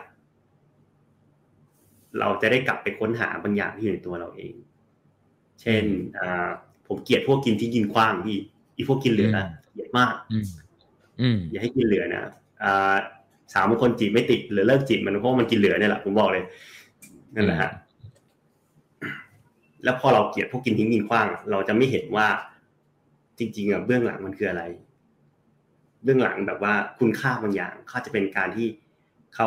รู้จักประมาณตนก็ได้ หรืออาจจะเป็นแบบเขารักตัวเองเขาก็เลยกินแค่นี้ไม่ให้มันปวดท้องอะไรเงี้ยอันนี้ผมบางทีผมกินจนแบบโอ้ยจะอ้วกแล้ว แต่ว่ามันไม่ได้มันกินทิ้งกินคว้างอะเราต้องกินให้ให้หมดจิอะไรเนี้ยซึ่งถ้าผมเห็นตรงเนี้ย ถ้าผมได้ยินคนที่กินทิ้งกินคว้างจริงๆฟังเขาจริง ๆ เข้าใจโลกตามการเข้าใจเขาจริงๆจริงเขาจะมีปัญหาบางอย่างระบบย่อยอาหารอะไรก็ได้ ผมก็เห็นอาจจะเห็นความเป็นไปได้ใหม่ชีวิตผมด้วยว่าเออบางทีมันกินเหลือก็ได้นะ โดยที่เราไม่ต้องรู้สึกเซ็งไม่ต้องรู้สึกผิด ไม่ต้องโมโหมาก แต่ว่าบางคนกินทุกอย่างหมดไหมเป็นคนกินทุกอย่างหมดได้หมดด้วย แต่ว่าจะเริ่มโอเคกับพวกกินทิ้งกินขว้างเพราะเราเห็นว่าคุณค่าเบื้องหลังบางอย่างเราเราเราเราก็อยากดูแลตัวเองเราอยากรักตัวเองเหมือนกันนะแล้วเขาทาสิ่งนั้นมันเป็นการรักตัวเอง แต่ว่าพฤติกรรมเขาคือ ที่เราพฤติกรรมเขาที่เราตีตรานั้นต้องใช้คำว่าตีตราเนี่ยกินทิ้งกินขว้าง อืมอืมครับ ผมว่าอันหนึ่งที่อาจารย์เล้งพูดอยู่บ่อย ๆ นะครับ ก็คือว่าพยายามที่จะหาความต้องการที่แท้จริงของเขา ซึ่งนั่นก็จะทำให้เราเห็นเบื้องหลังพฤติกรรมนั้นนะฮะเพราะว่าบ่อยครั้งที่เราถกเถียงแล้วก็ขัดแย้งกันเนี่ยเราถกเถียงกันบนพฤติกรรมนะครับ ว่าฉันกำลังจะทำแบบนี้ แล้วฉันก็ไม่อยากให้เธอทำแบบนี้นะครับ ก็แต่ว่าเราไม่ค่อยได้รู้ว่าแล้วอะไรล่ะที่ทำให้คนคนนั้น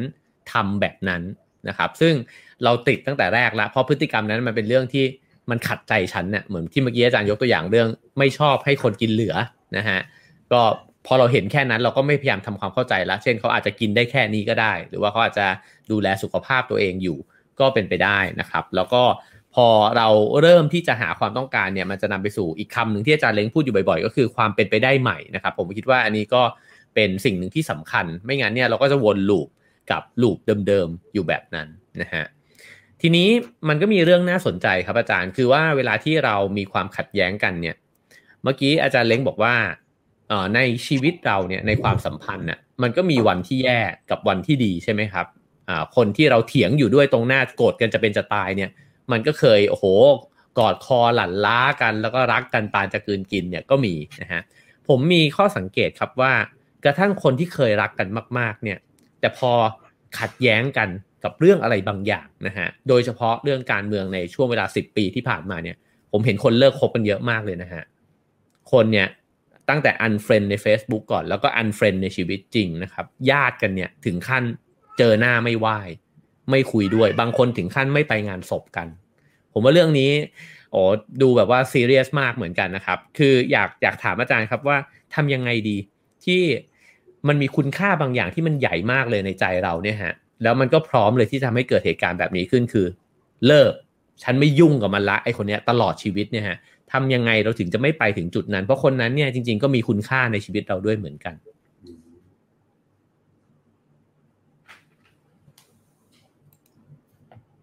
ไปตอบว่าไปทำยังไงเขานี่คงตอบไม่ได้นะฮะนะฮะทำยังไงกับเราดีกว่าครับ น่าจะตอบแบบแบบนี้อ่าหรือแบบนี้ก็ได้ ถ้าเราไม่รู้ว่าเราใส่แว่นอยู่เราจะถอดแว่นออกได้ไหมพี่อืม อืม อืม เราเห็นปุ๊บเราจะถอดได้ ถ้าเราเห็นว่าเราอันเฟรนเพราะเรายึดถือความเชื่อบางอย่าง ความเชื่อไม่ใช่ตัวเราพี่ แว่นตา แว่นตาไม่ใช่ ไม่ใช่ดวงตาของเรา แต่แว่นตามันเป็นความเชื่อที่พาให้เราได้เห็นบางอย่างตามที่กรอบความเชื่อเราบอก แต่เราจะไม่ได้เห็นตามความเป็นจริงของคนอื่น หรือความเป็นจริงของของโลกถ้าตอบการทำงานกับตัวเองคือคือเรื่องนี้ แต่ว่าขณะนั้นขณะเดียวกันเราจะรู้ว่าได้มีแว่นตาอยู่ เราต้องเริ่มจับใบหน้าหรือเราต้องเริ่มเอะใจ หรือไม่ก็ต้องไปดูกระจก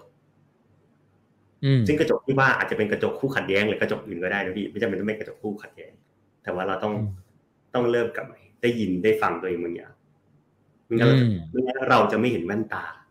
แล้วเราก็จะถอดไม่ได้ อืมครับผม อืมนี้น่าสนใจนะฮะ ถ้าเราเห็นแว่นก่อนว่าเราเราสวมแว่นอะไรอยู่นะฮะ เราถึงจะรู้ว่าเพราะเหตุนั้นแหละเราจึงมองโลกคนละแบบกันนะครับ ทีนี้ผมขอถามวันนี้อาจจะถามคำถามที่แบบค่อนข้างลงไปเรื่อยๆนะครับ แล้วก็จริง ๆ ยอมรับว่ามันเป็นคำถามที่ตอบยากจริง ๆ นะฮะแต่ว่ามันเป็นเหตุการณ์จริงที่เกิดขึ้นในสังคมเราจริง ๆ นะครับ ก็คือ เวลาที่เราคุยกันแบบที่มันเป็น concept เนี่ยฮะมันพอเข้าใจได้ใช่ไหมครับ ว่าเราสวมแว่นคนละแว่น แต่ทีนี้เนี่ยพอลงไปในรายละเอียดเนี่ยมันมักจะมี fact อยู่จริง ๆ นั่นก็คือ สมมุติว่าเราคุยเรายกตัวอย่างนะครับ อาจจะเพื่อเพื่อจะไม่สร้างความขัดแย้งให้เกิดขึ้นในไลฟ์นี้นะครับผมจะยกเป็นตัวอย่างตุ๊กตาแล้วกันนะครับ เช่น ถ้าเราเถียงกับเพื่อนหรือคนในครอบครัวเนี่ยถึงรัฐบาลรัฐบาลหนึ่งว่าเขาบริหารจัดจัดการเนี่ยผิดพลาดมาก นะฮะแล้วมันก็มีแฟกต์อยู่ แบบว่าชัดเจนเลยอะว่าเออมันมีอะข้อมูลที่บอกว่ามันมีการบริหารแบบนั้นแบบนี้แบบนี้เนี่ย แต่เราอาจจะอ่านสื่อมาคนละแบบกันใช่ไหมฮะคนละช่องคนละเว็บไซต์เนี่ย แล้วไอ้ข้อมูลเดียวกันเนี้ยมันถูกตีความแตกต่างกันเนี่ยครับเออเวลาเราบอกว่าเออเราสวมแว่นเนี่ยมันก็ใช่นะฮะแต่ว่าไอ้ข้อมูลที่มันโหเห็นอยู่ทนโทษเนี่ย มันยังไงดีครับอาจารย์ เราเราสามารถที่จะฟังข้อมูลที่เราแบบไม่อยากจะเชื่อ หรือเราจะสามารถพูดข้อมูลที่เราคิดว่ามันเป็นประโยชน์นะ เราควรจะบอกอีกฝั่งหนึ่งเนี่ยให้เขารู้แล้วเขาอาจจะเปลี่ยนความคิดกับที่เขาเคยยึดมั่นอยู่ก็ได้เนี่ยทั้งทั้งสองมุมเลยครับอยากถามทั้งสองมุมเลยว่า เราจะฟังไอ้แฟกต์นั้นได้ยังไง ด้วยใจที่มันไม่ขัดแย้งขนาดนั้น กับอีกอันหนึ่งคือ ถ้าเราเป็นฝ่ายที่ถือแฟกต์มาเนี่ย เราอยากจะบอกคนอื่นมีวิธีไหมฮะอืมเอาฟังฟังก่อนนะ มันอาจจะไม่ได้ทำได้ง่าย ๆ ขนาดนั้นนะพี่ยกกลับไปเรื่องโดนเหยียบหัวแม่เท้า เรื่องศาสนาก่อนพี่ ตอนหลังผมไปอ่านอันกุลอ่านเลยนะเพราะผมคล่องใจ บางอย่างที่เขาพูด แล้วพบว่าเออมันเขียนไว้อย่างนั้นจริงๆอะมันเป็นแฟกต์มันเป็นแฟกต์ของทางศาสนาเขาเนอะแต่ผมเชื่อศาสนาตัวเองเหมือนเดิมไหมผมเชื่อศาสนาตัวเองเหมือนเดิมพี่นั่นแหละแต่ว่าเราเราเราเข้าใจเขาแล้วว่า อ๋อเปิดมาแกแกพูดจาวาจาเหยียบหัวแม่ตีนฉันทันทีเนี่ยเพราะอะไร เออเพราะมันมันเป็นแฟกต์ของเขามันเป็นมันเป็นความจริงของเขาเลย เปลี่ยนแปลงไม่ได้อะไรเงี้ยเออใช่ แต่ว่าเราเข้าใจเขานะคือคราวหน้าถ้าคุยกันประเด็นนี้ผมคิดว่าผมคุยได้โดยที่น้ำน้ำโหผมจะน้อยลงไปเยอะมากเลยพี่นะฮะอันนี้เป็นเป็นข้อมูลว่าฝั่งใครฝั่งมันแล้วก็กรณีข้อมูลข้อมูลบางครั้งเราอาจจะต้องไป แต่มันจะท้าทายความความสามารถในการวิเคราะห์เราต้องไปดูข้อมูลต้นทางที่สุดพี่ เพราะว่า เพราะว่าเวลาตอนนี้เราอยู่มีความเป็นคนละขั้วมีความเป็น echo chamber นะใครอยู่ในในแวดวงไหน ก็จะได้ยินเรื่องราวจากแวดวงนั้นนะเราต้องไปหาว่าไอ้ที่ปล่อยฟองมันอยู่ตรงไหนไอ้ที่ปล่อยโคแชมเบอร์อยู่ต้นตอนต้นทางข้อมูล ถ้าเราเจอตรงนั้นนะพี่ในในเชิงในเชิงการการหาข้อมูลนะ เพื่อไปหาข้อมูลเพื่อความเข้าใจ มันจะเป็นข้อมูลที่ถูกตัดสินค่อนข้างน้อยหรือน้อยที่สุดแล้วค่อยจะใช้ข้อมูลนั้นนะประเมินอีกที แต่การหาข้อมูลนี้ในสมัยนี้ไม่ใช่ง่ายๆอ่าฮะไม่งั้นเราก็ต้องเอาข้อมูลเอา Echo Chamber สองใบมาชนมาคราชกัน แล้วก็ดูว่ามันมีอะไรกระจายออกมาบ้าง แล้วค่อยดูจากตรงนั้นนะพี่ อันนี้ในเชิงการฟังการหาแฟกต์นะ ส่วนกรณีที่เราจะพูดแฟกต์ให้ฟังอะ อืม ส่วนหนึ่งก็คืออาจจะใช้ประเด็นเดียวกับเรื่องเรื่อง เรื่องที่ผมพูดประเด็นศาสนาอะไรแกมันที่เราจะพูด fact กันมันคือ fact ที่เราเห็นผ่านโลกของเรา มันอาจจะไม่ได้เป็น fact ที่เราเห็นผ่านโลกของเขา แล้วก็มันยังมีประโยชน์ที่ว่าเราไปเข้าใจได้ แต่ว่าไม่จำเป็นต้องไปเห็น ไม่ต้องเห็นด้วย และเขาก็เข้าใจเราได้ โดยที่เขาไม่ต้องเห็นด้วยกับเราเลยนะพี่ อืม ครับผม คราวนี้ลองถามถึงการทำงานของอาจารย์เล้งบ้างนะครับว่า จากที่ทำงานมาเยอะเนี่ยนะฮะแล้วก็ได้เจอคนที่มีปัญหาเรื่องการฟังการขัดแย้งเนี่ยหลายอย่างเนี่ยครับมีเคสที่ประทับใจไหมครับ หรือว่าเคสที่เราเห็นความเปลี่ยนแปลง ว่าพอเขาฝึกฟังแล้วเนี่ย มันไปลดทอนความขัดแย้งในชีวิตของเขาได้ มีเคสที่พอจะจำได้บ้างไหมครับ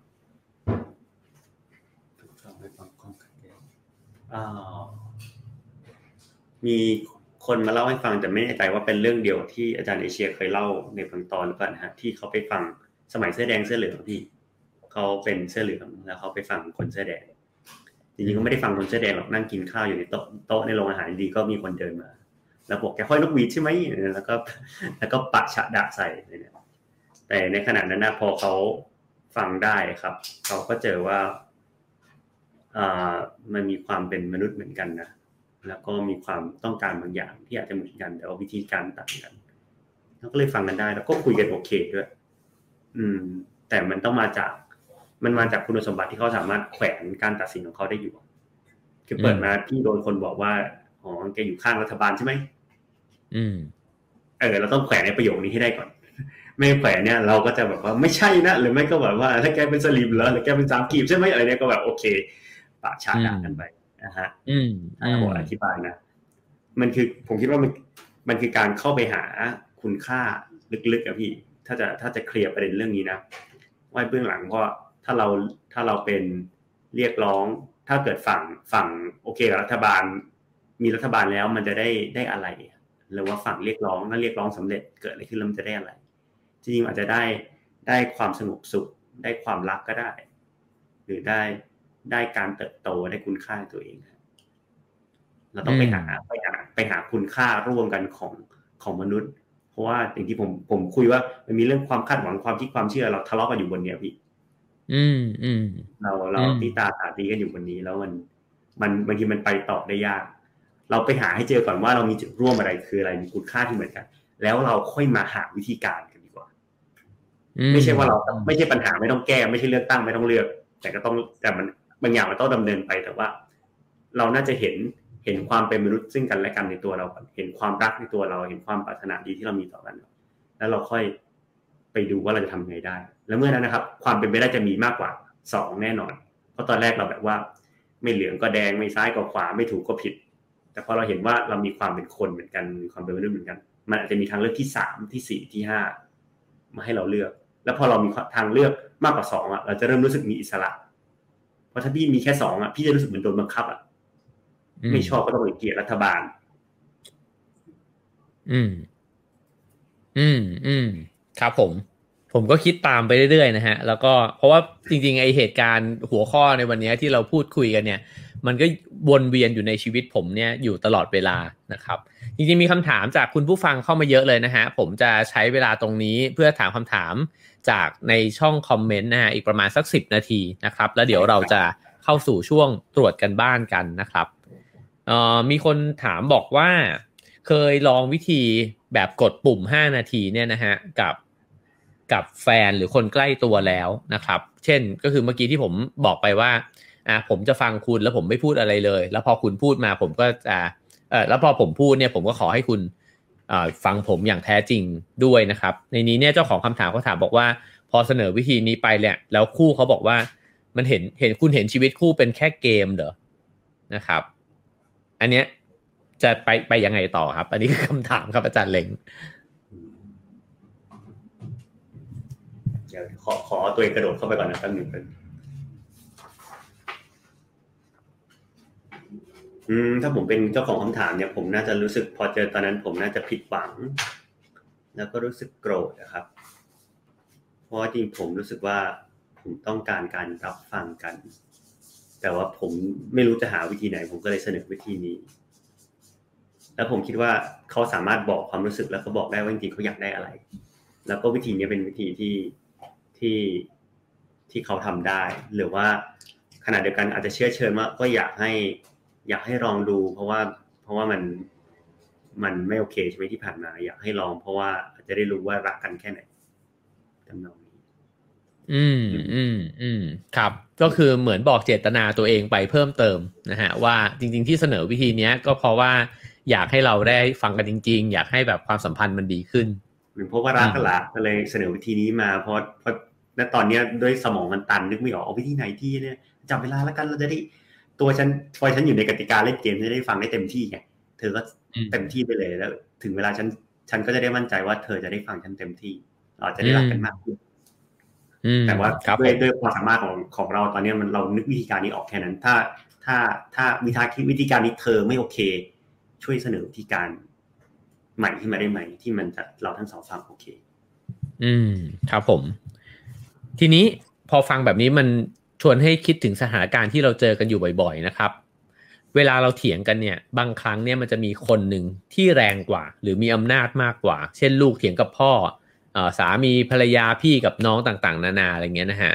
ไม่ว่าฝ่ายไหนก็แล้วแต่แหละที่แรงกว่าหรือว่าในในโมเมนต์นั้นเนี่ยดูเหมือนมีอำนาจมากกว่าเนี่ย แล้วอีกฝ่ายหนึ่งเนี่ย ฟังครับ แต่ฟังแบบเป็นหุ่นเลยฮะ คืออะเอาเลย เต็มที่มาคุณพูดมาให้หมดเลย แล้วก็จริง ๆ ไม่ได้เข้าหูเลยนะฮะ ไอการฟังแบบเป็นหุ่นเนี่ย มันมีข้อเสียไหม แล้วก็เราสามารถจริง ๆ แล้วฟังฟังที่ดีมันต้องฟังยังไงฮะ ที่ไม่ได้นิ่งขนาดนั้น อืมทำไมคุณมีข้อเสียไหมมีอยู่แล้วพี่ พี่เคยพูดกับใครเรื่องเดิมๆซ้ำๆหลายๆทีป่ะพี่โอ้น่าจะมีนะฮะนั่นแหละพอพอพอฟังเป็นหุ่นเพราะว่าคนฟังอีกนองไงพี่นั้นคนฟังจะลืมว่าคนพูดอยากได้อะไรนั่นแหละฮะ เป็นต้นแล้วก็ แต่ในบางบางขณะมันก็ดีนะพี่ ดีสำหรับบางทีคนพูดคนนั้นอาจจะต้องการ ต้องการ เดี๋ยวพยายามหาแป๊บนึงนะต้องการความมั่นใจบางอย่าง และวิธีการให้คนเงียบอย่างเดียว นั่งฟังเขาบ่นทำให้เขาได้ความมั่นใจ แต่เราไม่รู้เราไม่รู้ว่าคนพูดต้องการอะไรอันนี้ฮะในแง่หนึ่งแต่ว่าถามวิธีฟังที่ดี จริงๆใช่คือ deep listening คือฟังเขาแล้วก็เราสามารถถามเขาได้ เช็ค เช็คความเข้าใจเขาในเชิงความรู้สึกได้ อืม อาจจะถามความรู้สึกที่เขามีในสิ่งที่เขาบอกออกมา หรือว่าถามความรู้สึกเขาณปัจจุบันอะไรที่เขาได้ได้บอกไปแล้วก็ได้อ่าฮะ เพราะว่าเขาบอกปุ๊บเราเราจะสัมผัสกับเขาได้ง่ายขึ้นเพราะความรู้สึกเรามีเหมือนกัน แต่ถ้าเราไปถามในเชิงความคิดความเชื่อ ซึ่งบางทีเราไม่ได้เชื่อแบบนั้นนะเราก็จะเราตัวเราอาจจะมีความรู้สึกบางอย่างที่ไม่โอเคขึ้นมาได้ อืม อืมอืมอืม ผมว่านี้เอาไปใช้ได้ได้จริงเลยนะครับ ก็คือว่าพอฟังจาเล้งมันทำให้เห็นว่าเวลาเราเถียงกันเนี่ยเรามักจะเถียงกันบนความคิดนะครับ แล้วพอเถียงกันบนความคิดมันนาไปซึ่งความรู้สึกของความขัดแย้ง แต่จริงๆถ้าเราคุยกันเรื่องความรู้สึกก่อนว่าเออเวลาเราคุยกันเรื่องเนี้ยพี่รู้สึกยังไงเหรอ นะฮะอ๋อรู้สึกแบบนั้น เออ รู้สึกแบบนั้นเพราะอะไรมันจะเปลี่ยนโหมดเลยนะฮะว่าเออเราอยากเข้าใจความความรู้สึกเนี่ยของกันและกันก่อนว่าเออทำไมเรื่องนี้มันทำให้เรารู้สึกแบบนี้ แล้วก็มันอาจจะทำให้เราเข้าใจกันและกันนะฮะในในฐานะความเป็นมนุษย์เนี่ยก่อนก็ได้ ซึ่งพอเข้าใจไอ้ฐานนี้แล้วเนี่ย ค่อยกลับมาคุยเรื่องความคิดที่ไม่เหมือนกันก็ได้นะฮะแล้วก็จะยังไม่เหมือนกันเหมือนเดิมก็ไม่เป็นไรนะฮะแต่ว่าเราไม่ได้เห็นคนคนนั้นเนี่ยเป็นก้อนความคิดอีกต่อไปละ แต่เป็นมนุษย์คนหนึ่งที่มีอารมณ์ความรู้สึกเจ็บปวดไม่ต่างจากเราด้วยเหมือนกันนะครับ ใช่มีคำถามบอกว่า เวลาที่แม่เนี่ยพยายามชวนลูกคุยนะครับ แต่ลูกเนี่ยปิดหูและพร้อมจะบอกว่า เดี๋ยวพ่อแม่เนี่ยก็มีวิธีพูดจนเขาเนี่ยเถียงไม่ได้อยู่ดี พ่อแม่เนี่ยก็ชนะผมอยู่ดีแหละ อันนี้ถ้าเราเป็นฝั่งที่เป็นแม่เนี่ย เราจะพูดกับลูกยังไงดีครับ คือเขาไม่อยากฟังพ่อแม่แล้วฮะเพราะเขารู้สึกว่ายังไงเขาก็เถียงไม่ได้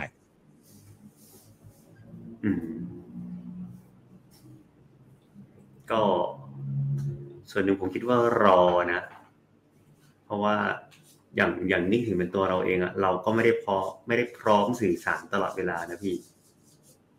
มันก็มีบางเวลาเราไม่ได้อยากสื่อสารเลยแม้กระทั่ง อืม เราก็ต้องรอส่วนหนึ่งอันนี้รูปธรรมคือรอนะแต่ขณะเดียวกันอะเรานั่นเป็นสิ่งที่ลูกสะท้อนกลับมาหาเราแหละมันเป็นโอกาสที่เราจะได้กลับมาเช็คกับทำงานกับตัวเองว่า ฉันเป็นที่พูดอย่างนั้นจริงๆหรือเปล่าเพราะว่ามันมีแนวโน้มว่าพอพูดอย่างนั้นเนี่ยนึกถึงเวลาคุยกับหลานเวลาหลานหลานว่าอะไรมามันจะแบบมันจะดีเฟนต์ขึ้นเพราะเราสึกว่าให้เราเราเราเป็นเราเป็นอาเจกเราเป็นนานะไงเราก็เราก็อะไรนะอำนาจเหนือกว่าเนี่ย มันจะขึ้นเร็วมากเลยกำแพงของเราจะฟืดเร็วมากเลย แล้วหลังจากนั้นเราก็จะรีบหาข้อโต้แย้งทีซึ่งมัน auto สุดๆเลยนะพี่ พอยิ่งยิ่งยิ่งมีความต่างของอำนาจเท่าไหร่นะมันยิ่ง auto มากตัวเราอะแต่ว่าตรงนั้นเป็นเป็นผมคิดว่าเป็นเป็น message ทองคำระดับหนึ่งว่าสะท้อนมาแล้วเขาสามคุณคนคุณคนเป็นแม่อาจจะเช็ค เช็คตัวอีกทีหนึ่งเออ แล้วก็ ถ้าเกิดว่ามันเป็นตามนั้นจริง ๆ แล้วเรารู้สึกผิดนะขอโทษพี่ ผมเคยเคยทำอะไรไม่โอเค แล้วผมพบว่าเป็นตอนนั้นทำไปเพราะว่าอารมณ์ค่อนข้างไม่งี่เง่ากับตัวเองนะพี่ แต่ผมไปขอโทษหลานเพราะผมไปทำไปทำหลานนั่นแหละซึ่งตอนนั้นมันมันเป็นอะไรที่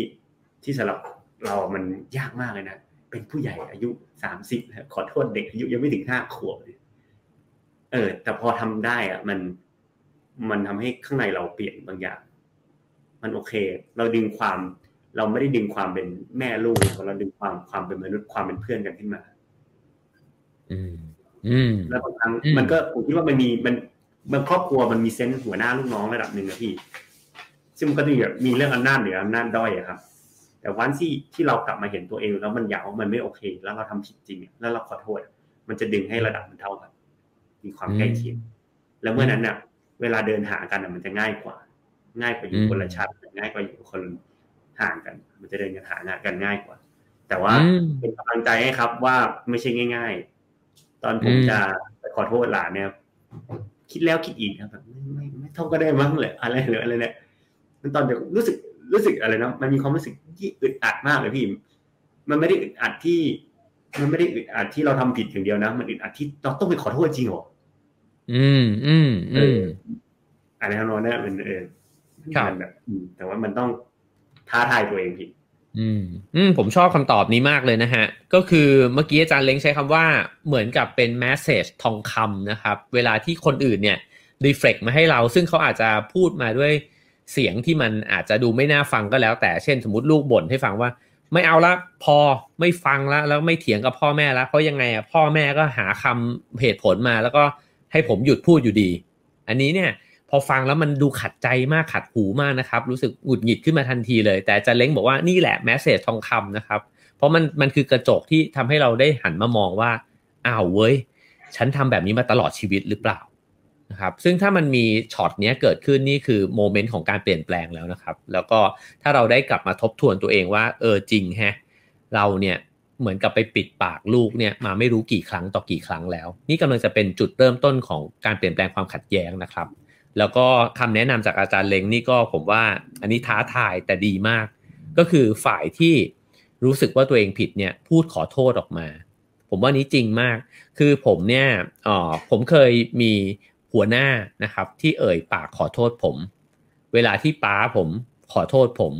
นะครับ หรือว่าเวลาที่คนที่เรารู้สึกว่าเขาอยู่เหนือกว่าเราเนี่ยขอโทษเราเนี่ยมันเหมือนที่อาจารย์เล้งบอกเลยคือความสัมพันธ์มันเปลี่ยนไปเลยจริง ๆ นะฮะเรารู้สึกเลยว่าเขาน่ารักขึ้นเนี่ย และสิ่งที่มันเปลี่ยนแปลงไปในตัวผมคือผมฟังเขามากขึ้นแล้ว เพราะว่าผมรู้สึกว่าคนนี้เขาไม่ได้แบบเป็นกำแพงแล้วนี่หว่าเขาเขาก็มีจิตใจเหมือนกันนี่หว่าเขาเขาก็รู้เหมือนกันนี่หว่าว่าตัวเองผิดนะฮะแล้วแล้วมันก็จะมีความเอื้ออาทรกันมากขึ้นนะครับ แต่ผมชอบที่อาจารย์เล้งขุดลงไปมากกว่านั้นอีกนะฮะคือบอกว่าเวลาที่ผู้ขอโทษเนี่ยแหละ เอ่ยคำขอโทษอะข้างในมันเปลี่ยน อันนี้โคตรจริงเลยนะฮะคือคนคนเราเนี่ยถ้าเกิดว่าเคยแข็งแกร่งมากๆ แล้วก็เหมือนกับ โอ้โห ใช้อำนาจมากๆเนี่ย แต่เอ่ยคำขอโทษออกมาได้เนี่ย ตัวเราเองเนี่ยแหละครับที่ที่ที่จะค่อยๆ เปลี่ยนไปนะครับ เราจะไม่ได้เป็นมนุษย์บ้าอำนาจเหมือนเดิมอีกต่อไปนะฮะขอบคุณนะครับคำตอบนี้คิดว่าน่าจะได้ไปใช้ประโยชน์มากเลยนะฮะอ๋ออาจจะขอถามอีกสักหนึ่งคำถามแล้วกันนะครับ ครับเขาบอกว่าเอ่อถ้าเกิดว่า เราเนี่ยเป็นฝ่ายที่เข้าใจเขาเนี่ยอยู่ฝ่ายเดียวมาตลอดนะฮะเพราะว่าตัวเราเองก็พอจะเข้าใจแล้วก็ทนไหวนะครับเราเราถ้าเกิดเราเราสวมบทบาทเนี้ยไปตลอดการเลยเนี่ยมันจะดีไหมก็คือ ไม่ต้องมาเข้าใจฉันหรอกฉันเนี่ยแหละ จะเป็นฝ่ายเข้าใจเธอ อันนี้ดีหรือไม่ดีครับ ไม่ดีนะพี่อ่าฮะไม่ดี เพราะว่าถึงจุดหนึ่งเราก็จะช่างมันช่างเขาเลย ไม่รู้นะ มันเหมือนกับอ่าเหมือนกับเต้นรำอะพี่ผมคิดว่ามันมีมันมีการมันมีความเหมือนกับเต้นรำอยู่ มันก็ต้องมีช่วงคนนี้นำคนนั้นนำอะฮะมันก็เหมือนต้องมีช่วงคนนี้ฟังคนนั้นฟัง ถ้ามันทำอยู่ฝ่ายเดียวเนี่ยการเต้นรำก็คงไม่สนุก คนหนึ่งยืนแข็งทื่อเป็นท่อนไม้ คนก็ต้องพาไปพามาพาไปพามา มันคงจะยากและคงไม่สนุกครับพี่ ฉะนั้นมันมันไม่ดีแน่ถามว่าจะทำยังไงเนี่ย ถ้าเรายังมีความหวัง ซึ่งผมเชื่อว่าคนถามมันมีความหวังแน่นอนว่า ว่าเราจะทั้งสองจะได้กลับมาเข้าใจกัน ไม่ใช่เป็นการเข้าใจอยู่ฝั่งเดียว ระหว่างที่เรารับโหลดเรื่องจนรู้สึกว่าไม่ไหวครับ เราสามารถไปหาไปหาคนฟังคนอื่นได้ ไปหาคนที่ความเข้าใจคนอื่นกับเราได้ ไม่ว่าจะเป็นบริการทางจิตวิทยาหรืออะไรก็ตามหรือว่าเพื่อนสนิทอะไรของเราก็ตาม เพื่อให้เรามีกำลังมากพอกลับมาดูแลเขา เพราะว่าถ้าโหลดไปอย่างเดียว มันจะเหมือนผมคิดว่าเหมือนเรายกอะไรนะติดแผ่นน้ำหนักกับตัวเข้าไปเรื่อยๆเรื่อยๆเรื่อยๆเพราะบางเรื่องบางเรื่องผมว่าต้องเป็นเรื่องที่เขาว่าเราโดยตรงแน่ๆเลยอ่าแล้วถ้าเราไม่ไปปลดออกบ้างอะ เราจะไม่ไหว แล้วถึงจุดหนึ่งครับ ผมคิดว่าเราสื่อสารได้ เราสามารถเริ่มจะสื่อสารเขาได้แต่ในการสื่อสารเนี่ย ก็อาจจะเป็นการสื่อสารในเชิงความรู้สึกก่อน อือฮึเพราะว่าถ้าเกิดเราบอกไปแบบว่าเราฟังแกพูดมาตลอดเลย แกไม่ฟังฉันบ้างเลยหรอแกไม่ฟังฉันบ้างเลยหรอเนี่ยเป็นอันอาจจะเป็นคำคำว่าการฝั่งฝั่งคนพูดจะตีความมาว่าเขา แล้วเขาก็จะนำไปสู่สนามรบใหม่นั่นแหละเราจะอืม อืม อืม ชอบการเปรียบเทียบว่าเต้นรำนะครับ แล้วก็ผมว่านี่เห็นด้วยเลย เวลาที่เราบอกว่างั้นเราก็ฟัง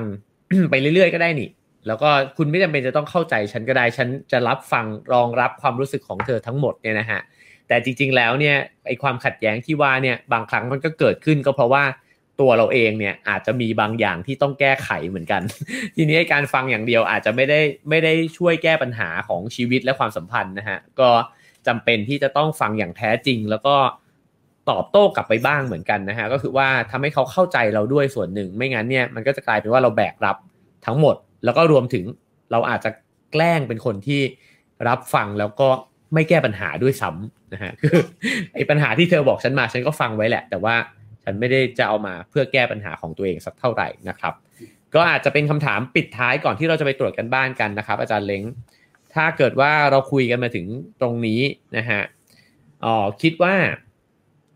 เราสามารถที่จะสร้างไอ้เจ้าการฟังเนี่ยในในคนละขั้วเนี่ยฮะความเป็นไปได้จริงที่มันจะเกิดขึ้นจริงเนี่ยนะครับเอาไม่ต้องสเกลใหญ่ก็ได้เพราะจริงๆเนี่ยผมนึกภาพเป็นสเกลใหญ่แหละว่าถ้าเราสร้างวัฒนธรรมของการฟังขึ้นมาได้ในสังคมเนี่ยสังคมจะเปลี่ยนแปลงไปในลักษณะไหนนะฮะแต่ว่าผมคิดว่าเท่าที่เราคุยกันมาถึงตอนนี้ผมก็รู้สึกว่ามันไม่ง่ายเลย ฉะนั้นเนี่ยเอาแค่ในบ้านหลังหนึ่งก่อนก็ได้นะครับว่า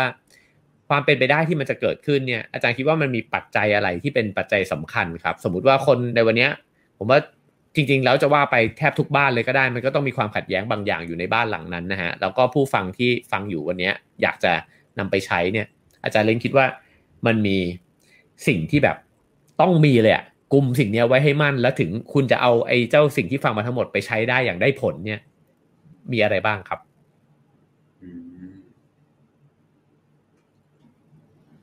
ถ้าเป็นในบ้านนะพี่ จริงๆมันมันมันโดยรวมก็ได้นะ แต่มันจะดูดูสูงอยู่คือ ต้องมีความรักครับ อืม ความรักเป็นเป็นอะไรสำคัญมาก คืออย่างอย่างในบ้าน ผมเชื่อว่าลึกๆอะเราเชื่อว่าเราเราทุกคนเชื่อว่าทุกคนรักกัน คนในบ้านรักกันอยู่แต่ว่าด้วยด้วยประสบการณ์ด้วยความคิดความเชื่อมันแสดงออกต่างกัน เช่นวัฒนธรรมแบบว่า คนจีนไม่แตะตัวผู้ลูกสาวอะไรพวกเนี้ยซึ่ง แล้วลูกสาวได้เป็นแบบเป็นพวกชอบอ้ออ้อล้อต้องแตะตัวต้องกอดต้องอะไรต่างๆแล้วแต่ฉะนั้นมันก็จะแบบว่าผมไม่รักกันเลยอะไรเนี่ยถ้าเป็นแบบนั้นนะแต่ว่าจริงๆอะเขารักกันอยู่ แต่ว่าด้วย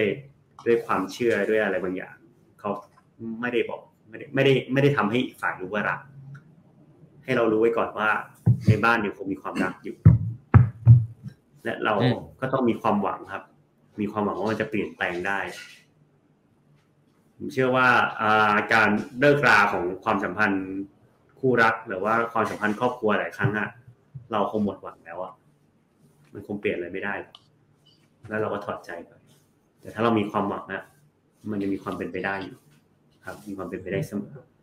แต่ว่ามันไม่ง่าย ยากแน่นอน แล้วก็อีกอย่างคือการที่เราเริ่มได้ฟังตัวเอง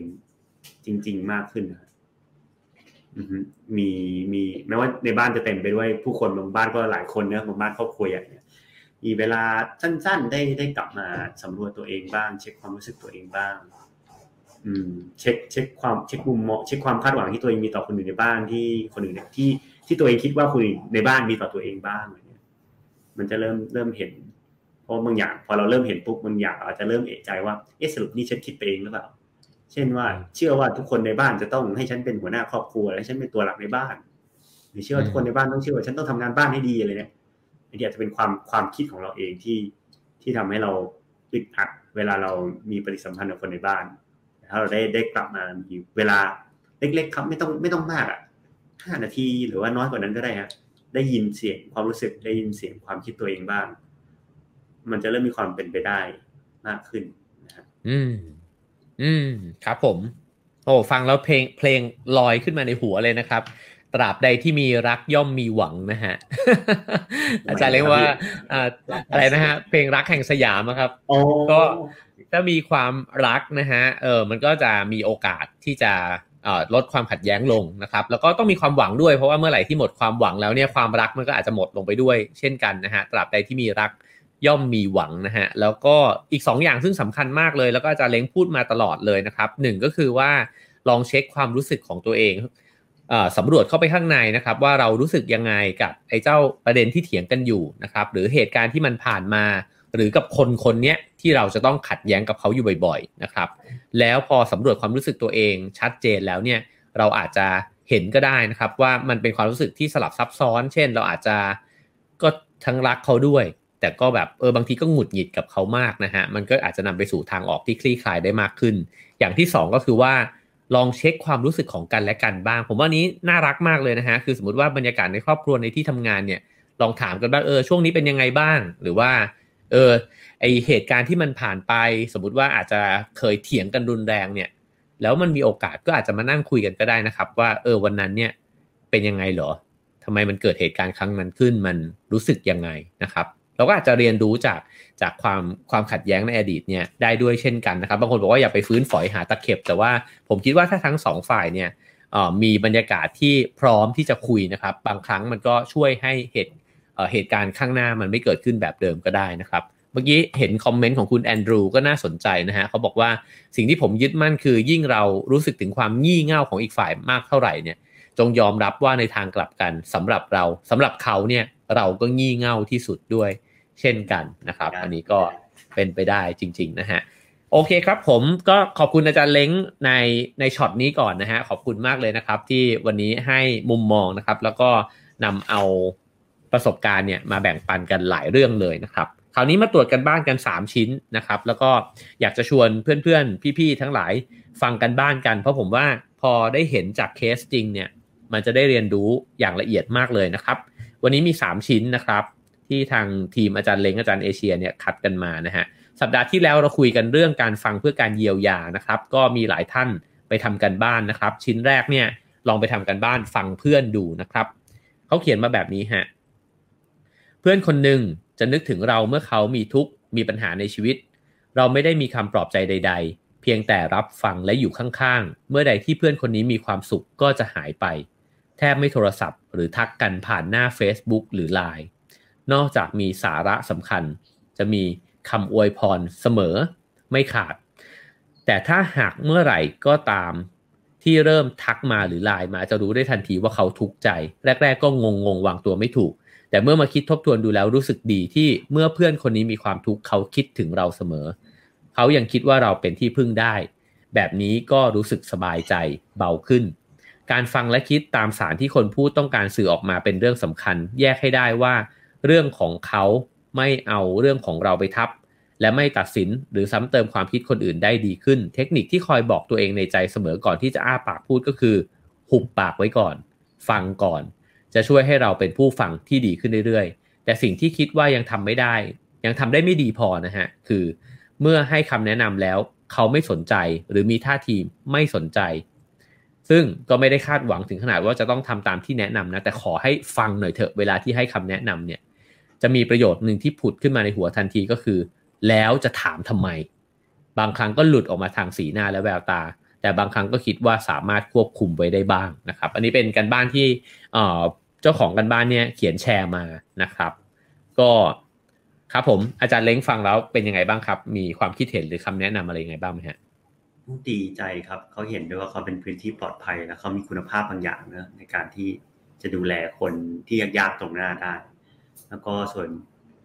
จะถามไปทำไม อันนี้ อันนี้คำนี้รู้สึกโดนจะถามไปทำไมอ่าผมบางทีมันถ้าถ้าเป็นเราเรา เราก็คาดหวังนะว่าถามมาอยากได้ความช่วยเหลือ เราก็ให้ความช่วยเหลือแต่พออีกนอเราก็รู้สึกว่าความช่วยเหลือ ที่เรามีให้เขามันไม่ได้รับการต้องการ ไม่ได้รับการดูแลเนาะขณะเดียวกัน ผมก็ไม่แน่ใจเหมือนกันว่าคู่สนทนาเรา ถามไปเพื่ออะไรอืมบางทีเขาอาจจะถามเพราะอยากต้องการความมั่นใจแล้วก็อาจจะต้องการมุมมอง พี่เอกก็น่าจะเคยเจอใช่ไหมคนที่ อ่าเขาตัดสินใจแล้วเขาจะทำอะไรอะแต่ว่าเขาอืแค่มถามอืมถามอืมถามทางหรือว่าถามเพื่อเช็คอีกทีนึงหาพวกอะไรเนี่ยครับมันก็มีมีความเป็นไปได้ฮะ แต่ว่าผมไม่ได้อยู่ตรงหน้าคนคนนั้น ผมไม่กล้าไปตีความเยอะว่าเป็นยังไงเพราะมันเป็นไปได้หลายแบบพฤติกรรมหรือพฤติกรรมมันมันมีที่มาได้เยอะ แต่ว่าอืมเป็นกำลังใจให้ครับ แล้วก็ แล้วก็ถ้าเขาอิกนอคำแนะนำเราก็ไม่เป็นไรฮะแต่เป็นโอกาสที่เราได้ได้สังเกตได้ยินว่าเออแล้วแล้วทำไมเราถึงเลือกแบบนั้นอืม ครับผม ผมเห็นด้วยเลยนะฮะกับคอมเมนต์สุดท้ายนะครับ เพราะว่าผมอ่านแล้วเนี่ย ผมก็รู้สึกว่ามีความดีงามมากเลยในการบ้านชิ้นนี้นะครับ ก็คือว่าตัวผู้เขียนเองเนี่ย เหมือนส่องกระจกเห็นตัวเองชัดมากนะครับ ก็เห็นเลยว่า จริงๆเนี่ยมันเห็นอันหนึงเลยที่ปรากฏขึ้นอยู่แทบจะตลอดในในสิ่งที่เขียนมาเลยก็คือ เห็นความคาดหวังของตัวเอง คาดหวังตั้งแต่ว่าเพื่อนคนนี้เวลามีความสุขก็หายไป แล้วเวลามีความทุกข์ก็มาหาเราจริง ๆ มันก็เป็นความคาดหวังของเราว่า แล้วตอนมึงสุขเนี่ยทำไมมึงไม่มาคุยกับกูบ้างนะครับ อันนี้ก็เป็นความคาดหวังนะครับ แล้วก็อีกอันหนึ่งก็คือเวลาที่เราให้คำแนะนำไปแล้วเขาไม่สนใจฟังนะครับ ก็เป็นความคาดหวังของเราเช่นกันนะครับว่า เราก็อยากให้เขาเนี่ยตั้งใจฟังเราจริง ๆ อย่างแท้จริงนะครับ ทีนี้มาฟังคอมเมนต์อาจารย์เอเชียนะครับ บอกว่าดีมากเลยที่เห็นและเท่าทันเสียงในหัวนะครับ ที่บอกว่าแล้วจะมาถามทำไม เราบังคับตัวเองไม่ให้มีเสียงตอบโต้ในใจไม่ได้ แต่เราสามารถฝึกที่จะเท่าทันมันได้ และเลือกได้ว่าจะตามมันไป หรือปล่อยมันไว้นะครับ แล้วกลับมาฟังคนตรงหน้า นับว่าเป็นก้าวที่ดีในการฟังตัวเอง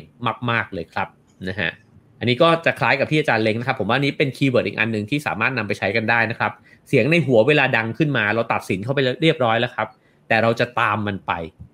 เช่น ด่าเลยนะครับ หรือไม่พอใจอะไรเขานะ หรือจะปล่อยมันไว้ แล้วกลับมาอยู่กับคนตรงหน้าอีกครั้งหนึ่งอืม อันนี้ก็เป็นคำแนะนำที่นำไปใช้กันได้นะครับ จดหมายฉบับที่สองนะฮะฟังแม่นะครับ เขาเขียนมาแบบนี้ฮะ คนที่จะฟังเพื่อเยียวยาจิตใจคือแม่แม่มักจะมีเรื่องไม่สบายใจบ่นคนนู้นคนนี้เสมอ จึงจะเอาเรื่องการเคลียร์ใจและการฟังโดยตั้งคำถามเวลาแม่เริ่มบ่น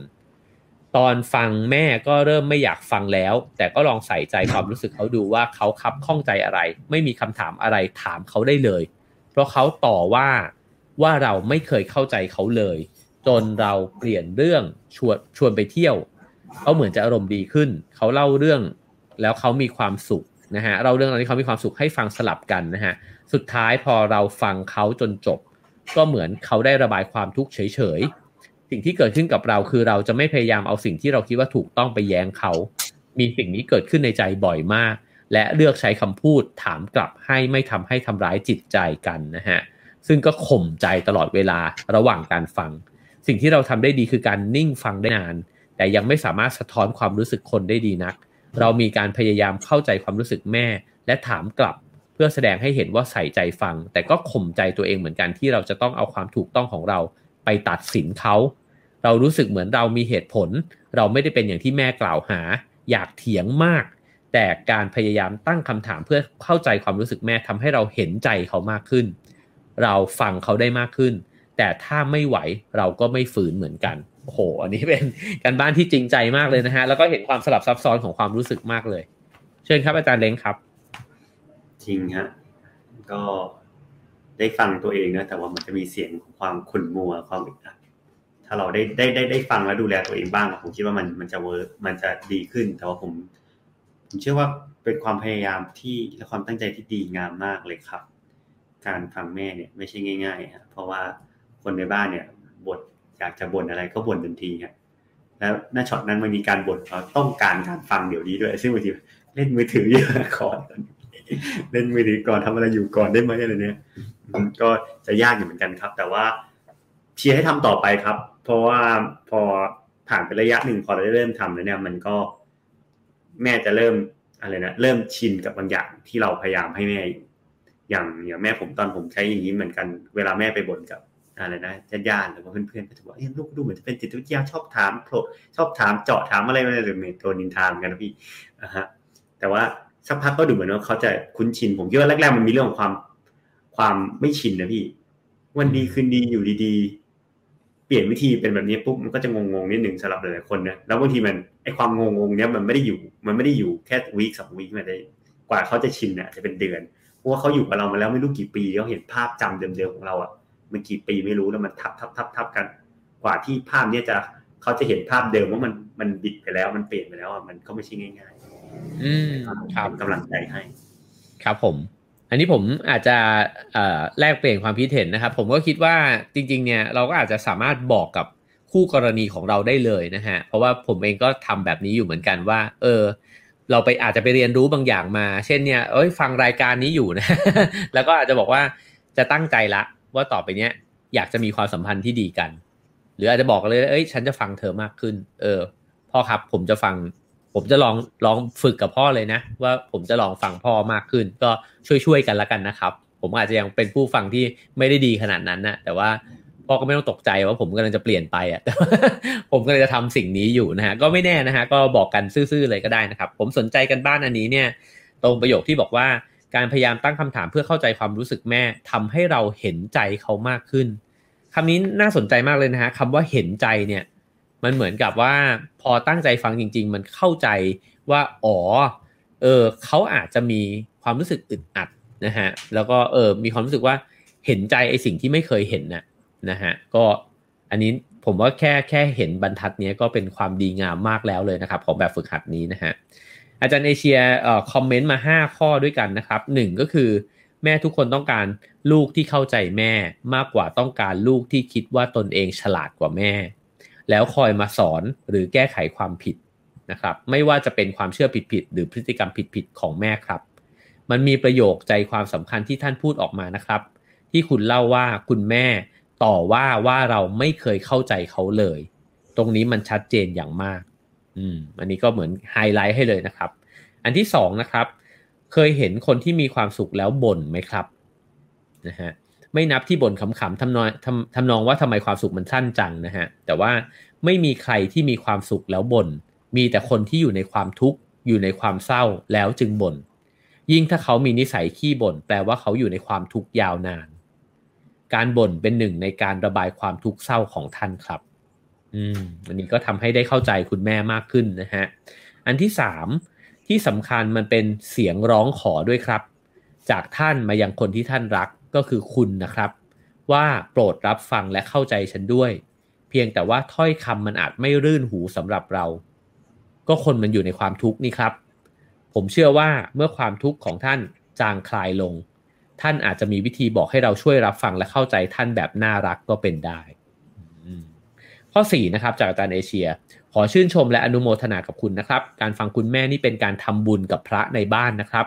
การรับฟังจนเข้าใจจะสามารถทำให้ความทุกข์ของคนที่มีพระคุณต่อเรานั้นจางคลายลง จึงเป็นบุญกุศลอย่างยิ่งนะครับ ข้อ 5 ก็คือบอกว่า คุณมาถูกทางแล้ว คุณมาถูกทางแล้วนะครับ โอ้ผมได้เรียนรู้จากคอมเมนต์อาจารย์เอเชียมาก ๆเลยนะฮะถ้าเกิดว่าใครสักคนเขาบ่นกับเรา แทนที่เราจะหงุดหงิดเขา ถ้าเราสามารถที่จะเข้าใจได้ว่าเขาอยู่ในห่วงของความทุกข์นะครับ เกมเปลี่ยนเลยนะฮะความเห็นใจจะเกิดขึ้นทันทีเลยนะครับ แล้วก็ไม่มีแม่คนไหนต้องการลูกที่คิดว่าตัวเองฉลาดกว่าแม่นะครับ แต่ว่าต้องการลูกที่เข้าใจแม่และรับฟังแม่มากกว่านะครับ อืมขอบคุณอาจารย์เอเชียนะครับ มาถึงการบ้านฉบับสุดท้ายนะครับ เขาเขียนมาบอกว่า อันนี้คือเขาลองไปฝึกฟังสามีนะครับตั้งแต่มีลูกเวลาก็ถูกปันออกไปอย่างมากทำงานเลี้ยงลูกจนบางทีไม่มีเวลาคุยกันได้นานๆ จังหวะที่ได้ฟัง episode 2ครั้งที่แล้วนะฮะและมีเรื่องที่ต้องใช้จ่ายเข้ามาพอดีเป็นจำนวนเงินที่เยอะสำหรับครอบครัวเรา เขาจะชอบเล่าให้ฟังถึงที่มาที่ไป และเสียค่าใช้จ่ายเท่าไหร่ เพราะอะไร ปกติจะไม่ฟังก็คือคุณสามีเล่าให้ฟังนะฮะเรื่องค่าใช้จ่าย ปกติไม่ฟังก็อืมอืมไปแล้วก็ตัดบทนะฮะเขาก็รับรู้ว่าเราไม่อยากฟัง จนครั้งนี้ลองฟังเขาจริง ๆ ตั้งใจฟังจนจบ ก็พบว่าเขาต้องการเพื่อนคุย ต้องการให้เรารับรู้ถึงค่าใช้จ่ายที่เกิดขึ้น หลังจากนั้นเวลาเราคุยด้วย เขาก็ฟังเราเช่นกัน และคุยกันดีกว่าเดิม ไม่คอยตัดสินก่อนที่จะฟังจนจบ ถึงแม้เรื่องที่พูดจะชวนพาเสียเงินก็ตาม เขาก็ดีกว่าแต่ก่อน ที่เดิมจะพูดเสียงดังขึ้นมาก่อนเลย ให้เรารู้ว่าไม่ได้ แต่พอเราฟังเขาเป็น เขาก็ฟังเราได้มากขึ้นเช่นกัน บางครั้งถึงจะไม่ใช่เรื่องใหญ่โตหรือทุกข์ใจมาก เขาก็แค่อยากให้เล่าให้ฟังนะฮะเพื่อระบายสิ่งที่เขารู้สึกว่าไม่โอเคต่อเขาให้เราได้รับรู้ การฟังเพื่อเยียวยาไม่จะเป็นว่าอีกฝ่ายจะต้องเจอเรื่องที่หนักหนาสาหัส แต่เป็นการเยียวยาและรักษาไว้ซึ่งความสัมพันธ์ต่างหาก ที่ทำให้การสื่อสารดีขึ้น การใช้ชีวิตร่วมกันก็ง่ายขึ้น อืม อันนี้ก็ค่อนข้างตรงกับหัวข้อในวันนี้ด้วยนะครับ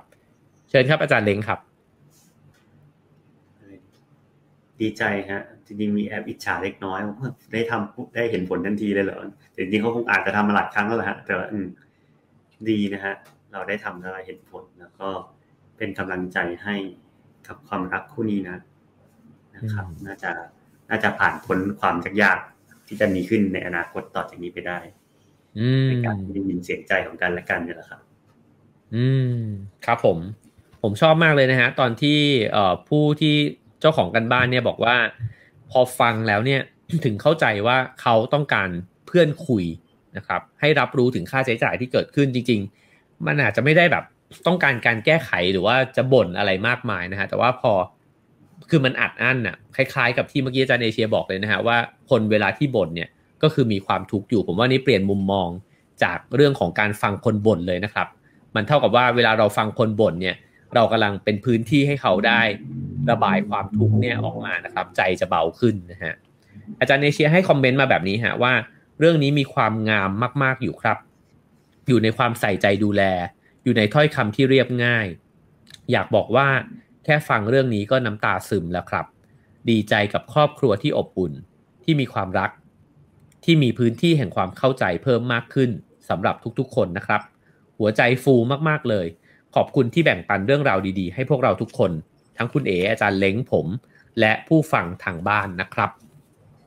ก็ขอบคุณเจ้าของกันบ้านทั้ง 3 ท่านเลยนะฮะที่เขียนกันบ้านแล้วก็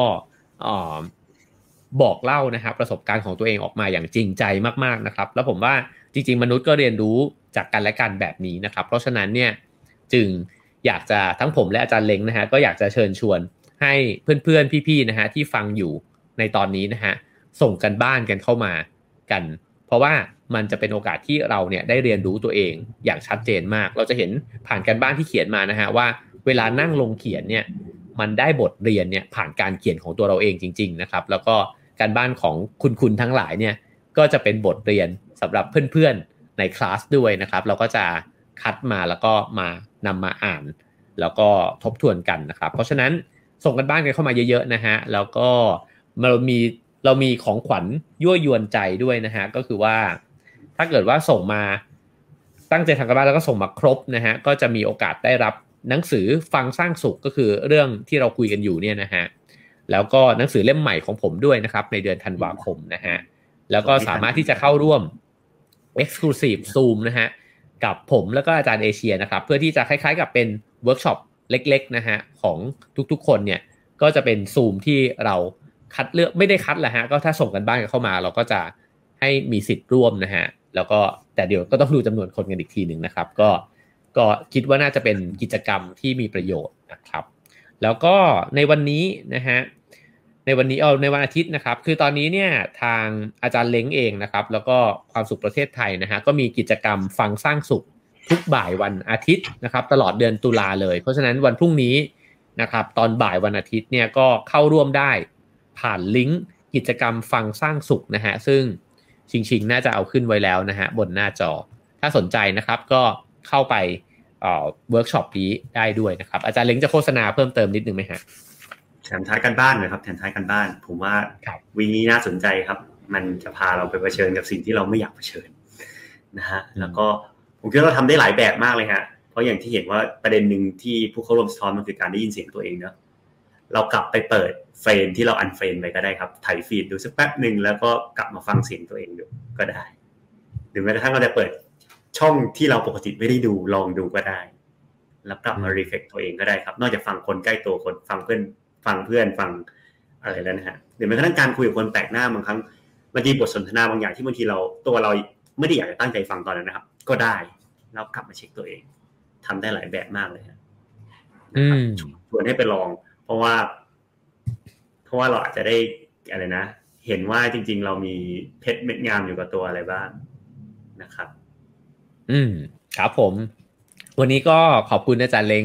มาก ๆนะครับ ขอบคุณอย่างเป็นทางการครับผม ขอบคุณครับขอบคุณนะครับ ครับผมแล้วก็สัปดาห์หน้านะครับ เรามาเจอกันในครั้งสุดท้ายนะครับ ของคอร์สนี้นะฮะซึ่งเป็นเรื่องที่ใกล้ตัวที่สุดแล้วครับ คือทำยังไงดีถึงจะ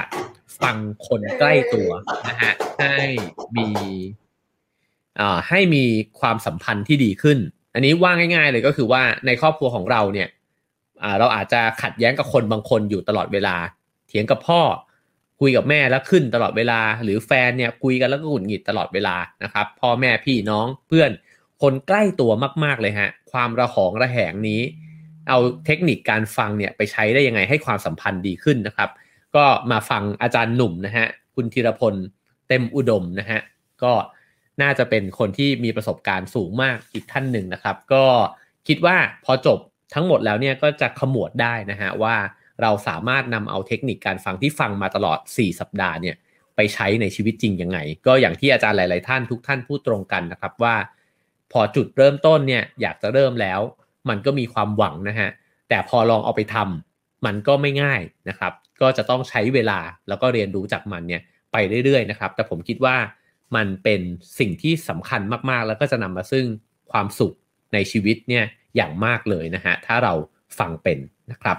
ขอบคุณคุณผู้ฟังและคุณผู้ชมนะครับ ทุกท่านเลยนะฮะทางทุกช่องทางทั้ง Facebook ทั้ง YouTube นะครับทั้ง Clubhouse ด้วยนะฮะแล้วก็ขอบคุณความสุขประเทศไทย ธนาคารจิตอาสา แล้วก็สสสนะครับที่ทำให้เกิดโครงการแบบนี้ขึ้นนะครับ แล้วก็ขอบคุณอาจารย์เล้งอีกครั้งหนึ่งนะครับ แล้วเจอกัน วันเสาร์หน้ากับเรื่องการฟังนะครับ แล้วก็ Have a nice day เจอกัน7โมงเช้าวันจันทร์นะครับ แล้วกลับมาพบกันครับ สวัสดีครับ